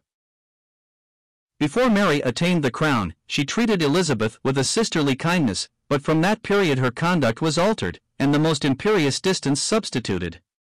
Though Elizabeth had no concern in the rebellion of Sir Thomas Wyatt, yet she was apprehended, and treated as a culprit in that commotion. The manner too of her arrest was similar to the mind that dictated it. The three cabinet members, whom she deputed to see the arrest executed, rudely entered the chamber at ten o'clock at night, and, though she was extremely ill, they could scarcely be induced to let her remain until the following morning. Her enfeebled state permitted her to be moved only by short stages in a journey of such length to London, but the princess, though afflicted in person, had a consolation in mind which her sister never could purchase. The people, through whom she passed on her way, pitied her, and put up their prayers for her preservation. Arrived at court, she was made a close prisoner for a fortnight, without knowing who was her accuser, or seeing anyone who could console or advise her. The charge, however, was at length unmasked by Gardiner, who, with nineteen of the council, accused her of abetting Wyatt's conspiracy, which she religiously affirmed to be false. Failing in this, they placed against her the transactions of Sir Peter Carew in the West, in which they were as unsuccessful as in the former. The Queen now signified that it was her pleasure she should be committed to the Tower, a step which overwhelmed the Princess with the greatest alarm and uneasiness. In vain she hoped the Queen's Majesty would not commit her to such a place, but there was no lenity to be expected, her attendants were limited, and a hundred northern soldiers appointed to guard her day and night. On Palm Sunday she was conducted to the Tower. When she came to the palace garden, she cast her eyes towards the windows, eagerly anxious to meet those of the Queen, but she was disappointed. A strict order was given in London that everyone should go to church and carry palms, that she might be conveyed without clamor or commiseration to her prison. At the time of passing under London Bridge, the fall of the tide made it very dangerous, and the barge sometimes stuck fast against the starlings. To mortify her the more, she was landed at Traitor's Stairs. As it rained fast, and she was obliged to step in the water to land, she hesitated, but this excited no complaisance in the lord in waiting. When she set her foot on the steps, she exclaimed, Here lands as true a subject, being prisoner, as ever landed at these stairs, and before thee, O God, I speak it, having no friend but thee alone. A large number of the wardens and servants of the tower were arranged in order between whom the princess had to pass. Upon inquiring the use of this parade, she was informed it was customary to do so. If, said she, it is on account of me, I beseech you that they may be dismissed. On this the poor men knelt down, and prayed that God would preserve her grace, for which they were the next day turned out of their employments. The tragic scene must have been deeply interesting, to see an amiable and irreproachable princess sent like a lamb to languish in expectation of cruelty and death, against whom there was no other charge than her superiority in Christian virtues and acquired endowments. Her attendants openly wept as she proceeded with a dignified step to the frowning battlements of her destination. Alas, said Elizabeth, what do you mean? I took you to comfort, not to dismay me, for my truth is such that no one shall have cause to weep for me. The next step of her enemies was to procure evidence by means which, in the present day, are accounted detestable. Many poor prisoners were racked, to extract, if possible, any matters of accusation which might affect her life, and thereby gratify Gardiner's sanguinary disposition. He himself came to examine her, respecting her removal from her house at Ashbridge to Dunnington Castle a long while before. The princess had quite forgotten this trivial circumstance, and Lord Arundel, after the investigation, kneeling down, apologized for having troubled her in such a frivolous matter. You sift me narrowly, replied the princess, but of this I am assured, that God has appointed a limit to your proceedings, and so God forgive you all. Her own gentlemen, who ought to have been her purveyors, and served her provision, were compelled to give place to the common soldiers, at the command of the constable of the Tower, who was in every respect a servile tool of Gardiner. Her Grace's friends, however, procured an order of council which regulated this petty tyranny more to her satisfaction. After having been a whole month in close confinement, she sent for the Lord Chamberlain and Lord Chandoy, to whom she represented the ill state of her health from a want of proper air and exercise. Application being made to the council, Elizabeth was with some difficulty admitted to walk in the Queen's lodgings, and afterwards in the garden, at which time the prisoners on that side were attended by their keepers, and not suffered to look down upon her. Their jealousy was excited by a child of four years, who daily brought flowers to the princess. The child was threatened with a whipping, and the father ordered to keep him from the princess's chambers.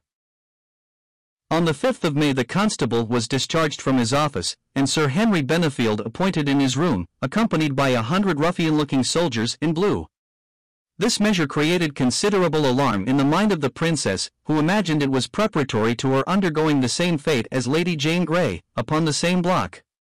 Assured that this project was not in agitation, she entertained an idea that the new keeper of the tower was commissioned to make away with her privately, as his equivocal character was in conformity with the ferocious inclination of those by whom he was appointed. A report now obtained that her grace was to be taken away by the new constable and his soldiers, which in the sequel proved to be true. An order of council was made for her removal to the Manor Woodstock, which took place on Trinity Sunday, May 13, under the authority of Sir Henry Benefield and Lord Tame. The ostensible cause of her removal was to make room for other prisoners. Richmond was the first place they stopped at, and here the princess slept, not however without much alarm at first, as her own servants were superseded by the soldiers, who were placed as guards at her chamber door. Upon representation, Lord Tame overruled this indecent stretch of power, and granted her perfect safety while under his custody. In passing through Windsor, she saw several of her poor dejected servants waiting to see her. Go to them, said she, to one of her attendants, and say these words from me, Tanquam ovis, that is, like a sheep to the slaughter. The next night her grace lodged at the house of a Mr. Dormer, in her way to which the people manifested such tokens of loyal affection that Sir Henry was indignant, and bestowed on them very liberally the names of rebels and traitors. In some villages they rang the bells for joy, imagining the princess's arrival among them was from a very different cause, but this harmless demonstration of gladness was sufficient with the persecuting Benefield to order his soldiers to seize and set these humble persons in the stocks. The day following, her grace arrived at Lord Tame's house, where she stayed all night, and was most nobly entertained. This excited Sir Henry's indignation, and made him caution Lord Tame to look well to his proceedings, but the humanity of Lord Tame was not to be frightened, and he returned a suitable reply. At another time, this official prodigal, to show his consequence and disregard of good manners, went up into a chamber, where was appointed for her grace a chair, two cushions, and a foot carpet, wherein he presumptuously sat and called his man to pull off his boots. As soon as it was known to the ladies and gentlemen, they laughed him to scorn. When supper was done, he called to his lordship, and directed that all gentlemen and ladies should withdraw home, marveling much that he would permit such a large company, considering the great charge he had committed to him. Sir Henry, said his lordship, content yourself, all shall be avoided, your men and all. Nay, but my soldiers, replied Sir Henry, shall watch all night. Lord Tame answered, There is no need, well, said he, need or need not, they shall so do. The next day her grace took her journey from thence to Woodstock, where she was enclosed, as before in the Tower of London, the soldiers keeping guard within and without the walls, every day, to the number of sixty, and in the night, without the walls were forty during all the time of her imprisonment. At length she was permitted to walk in the gardens, but under the most severe restrictions, Sir Henry keeping the keys himself, and placing her always under many bolts and locks, when she was induced to call in her jailer, at which he felt offended, and begged her to substitute the word officer. After much earnest entreaty to the council, she obtained permission to write to the queen, but the jailer who brought her pen, ink, and paper stood by her while she wrote, and, when she left off, he carried the things away until they were wanted again. He also insisted upon carrying it himself to the queen, but Elizabeth would not suffer him to be the bearer, and it was presented by one of her gentlemen. After the letter, Doctors Owen and Wendy went to the princess, as the state of her health rendered medical assistance necessary. They stayed with her five or six days, in which time she grew much better. They then returned to the queen, and spoke flatteringly of the princess' submission and humility, at which the queen seemed moved, but the bishops wanted a concession that she had offended her majesty. Elizabeth spurned this indirect mode of acknowledging herself guilty. If I have offended, said she, and am guilty, I crave no mercy but the law, which I am certain I should have had ere this, if anything could have been proved against me. I wish I were as clear from the peril of my enemies, then should I not be thus bolted and locked up within walls and doors. Much question arose at this time respecting the propriety of uniting the princess to some foreigner, that she might quit the realm with a suitable portion. One of the council had the brutality to urge the necessity of beheading her, if the king, Philip, meant to keep the realm in peace, but the Spaniards, detesting such a base thought, replied, God forbid that our king and master should consent to such an infamous proceeding. Stimulated by a noble principle, the Spaniards from this time repeatedly urged to the king that it would do him the highest honor to liberate the Lady Elizabeth, nor was the king impervious to their solicitation. He took her out of prison, and shortly after she was sent for to Hampton Court. It may be remarked in this place that the fallacy of human reasoning is shown in every moment. The barbarian who suggested the policy of beheading Elizabeth little contemplated the change of condition which his speech would bring about. In her journey from Woodstock, Benefield treated her with the same severity as before, removing her on a stormy day, and not suffering her old servant, who had come to Colnbrook, where she slept, to speak to her. She remained a fortnight strictly guarded and watched, before anyone dared to speak with her. At length the vile Gardiner, with three more of the council, came with great submission, Elizabeth saluted them, remarked that she had been for a long time kept in solitary confinement, and begged they would intercede with the king and queen to deliver her from prison. Gardiner's visit was to draw from the princess a confession of her guilt, but she was guarded against his subtlety, adding, that, rather than admit she had done wrong, she would lie in prison all the rest of her life. The next day Gardiner came again, and kneeling down, declared that the queen was astonished she would persist in affirming that she was blameless whence it would be inferred that the queen had unjustly imprisoned her grace. Gardiner further informed her that the queen had declared that she must tell another tale, before she could be set at liberty. Then, replied the high-minded Elizabeth, I had rather be in prison with honesty and truth, than have my liberty, and be suspected by her majesty. What I have said, I will stand to, nor will I ever speak falsehood. The bishop and his friends then departed, leaving her locked up as before. Seven days after the Queen sent for Elizabeth at ten o'clock at night, two years had elapsed since they had seen each other. It created terror in the mind of the princess, who, at setting out, desired her gentlemen and ladies to pray for her, as her return to them again was uncertain. Being conducted to the queen's bedchamber, upon entering it the princess knelt down, and having begged of God to preserve her majesty, she humbly assured her that her majesty had not a more loyal subject in the realm, whatever reports might be circulated to the contrary. With a haughty ungraciousness, the imperious queen replied, You will not confess your offense, but stand stoutly to your truth. I pray God it may so fall out.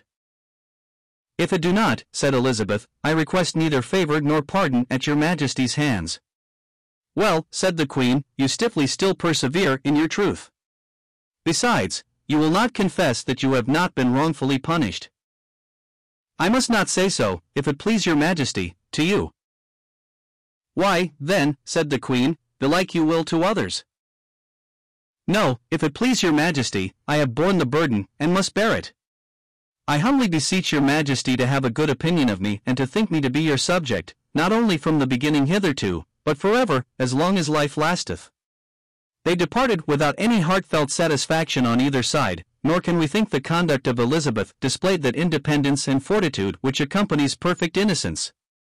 Elizabeth's admitting that she would not say, neither to the Queen nor to others, that she had been unjustly punished, was in direct contradiction to what she had told Gardiner, and must have arisen from some motive at this time inexplicable.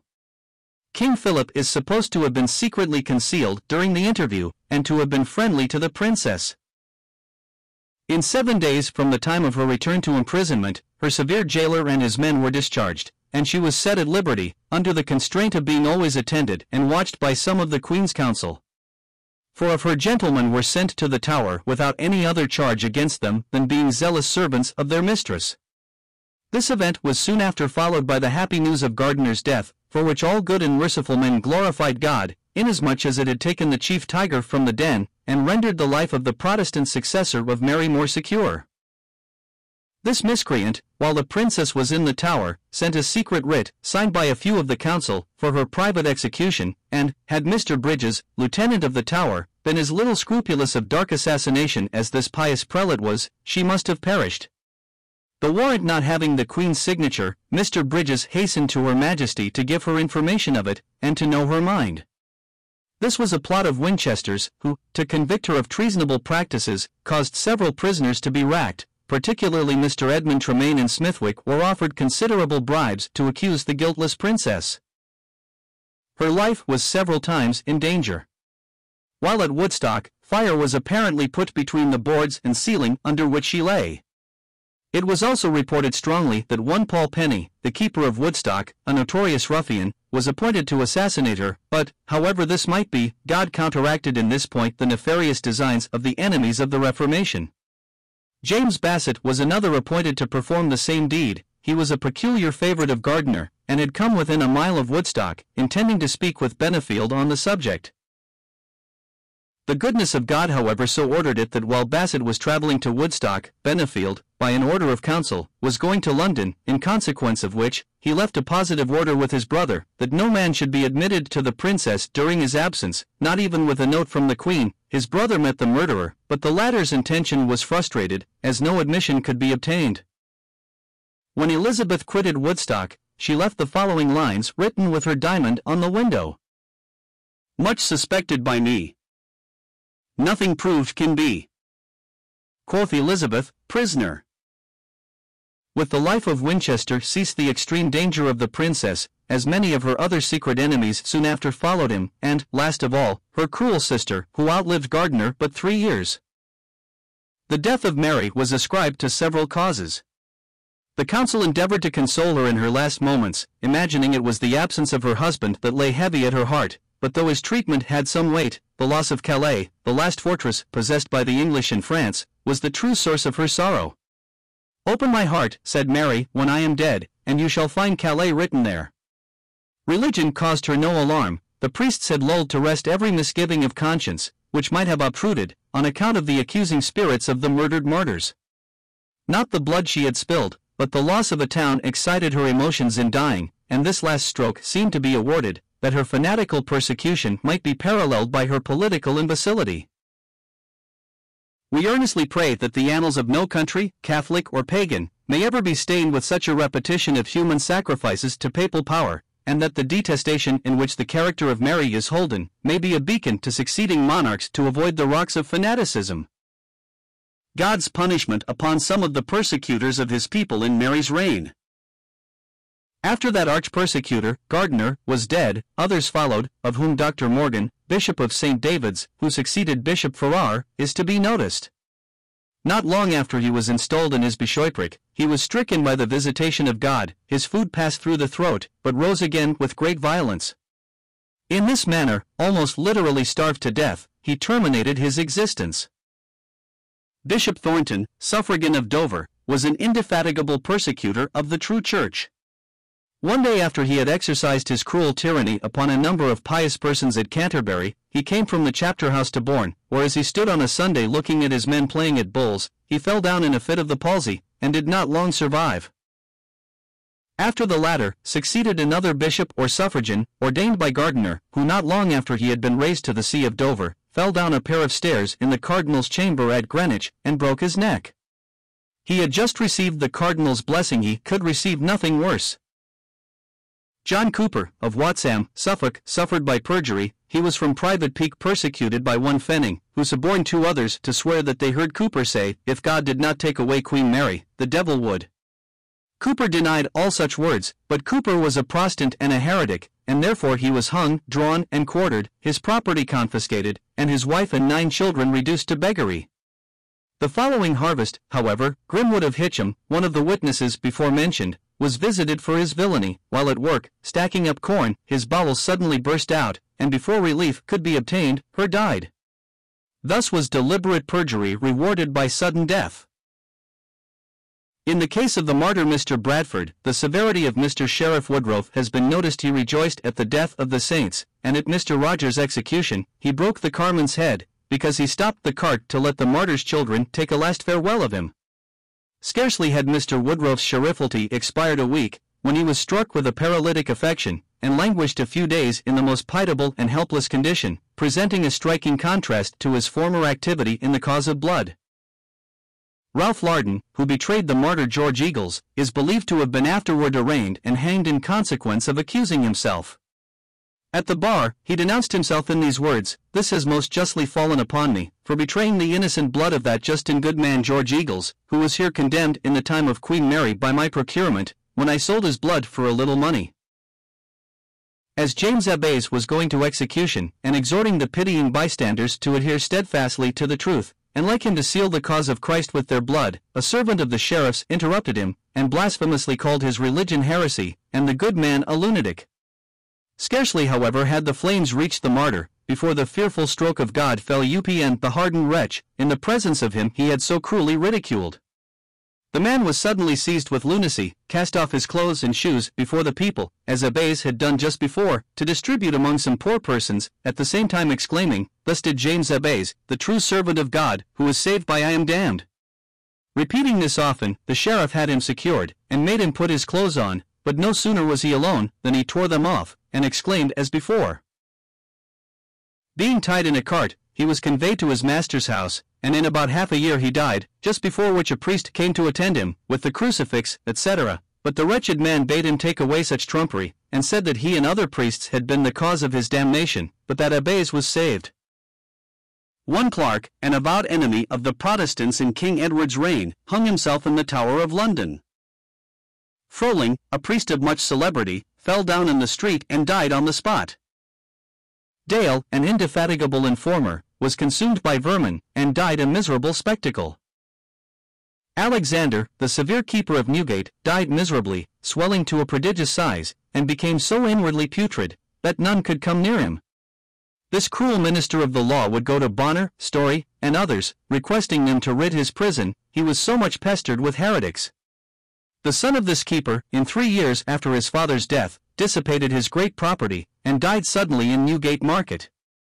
The sins of the father, says the Decalogue, shall be visited on the children. John Peter, son in law of Alexander, a horrid blasphemer and persecutor, died wretchedly. When he affirmed anything, he would say, If it be not true, I pray I may rot ere I die. This awful state visited him in all its loathsomeness. Sir Ralph Ellerker was eagerly desirous to see the heart taken out of Adam Damlip, who was wrongfully put to death. Shortly after Sir Ralph was slain by the French, who mangled him dreadfully, cut off his limbs, and tore his heart out. When Gardiner heard of the miserable end of Judge Hales, he called the profession of the gospel a doctrine of desperation, but he forgot that the judge's despondency arose after he had consented to the papistry. But with more reason may this be said of the Catholic tenets, if we consider the miserable end of Dr. Pendleton, Gardiner, and most of the leading persecutors.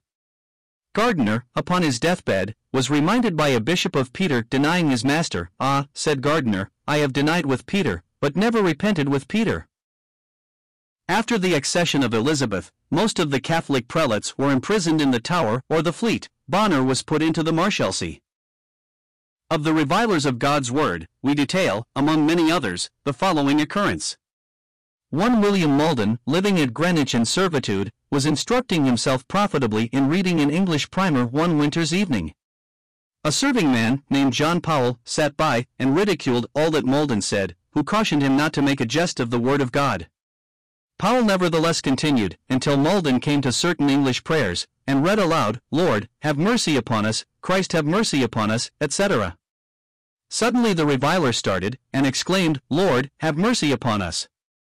He was struck with the utmost terror of mind, said the evil spirit could not abide that Christ should have any mercy upon him, and sunk into madness. He was remitted to Bedlam, and became an awful warning that God will not always be insulted with impunity. Henry Smith, a student in the law, had a pious Protestant father, of Camben, in Gloucestershire, by whom he was virtuously educated. While studying law in the Middle Temple, he was induced to profess Catholicism, and, going to Louvain, in France, he returned with pardons, crucifixes, and a great freight of popish toys. Not content with these things, he openly reviled the gospel religion he had been brought up in, but conscience one night reproached him so dreadfully, that in a fit of despair he hung himself in his garters.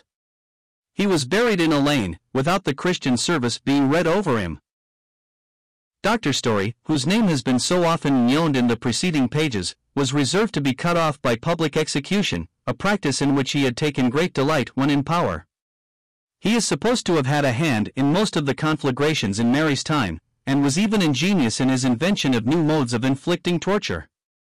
When Elizabeth came to the throne, he was committed to prison, but unaccountably effected his escape to the continent, to carry fire and sword there among the Protestant brethren.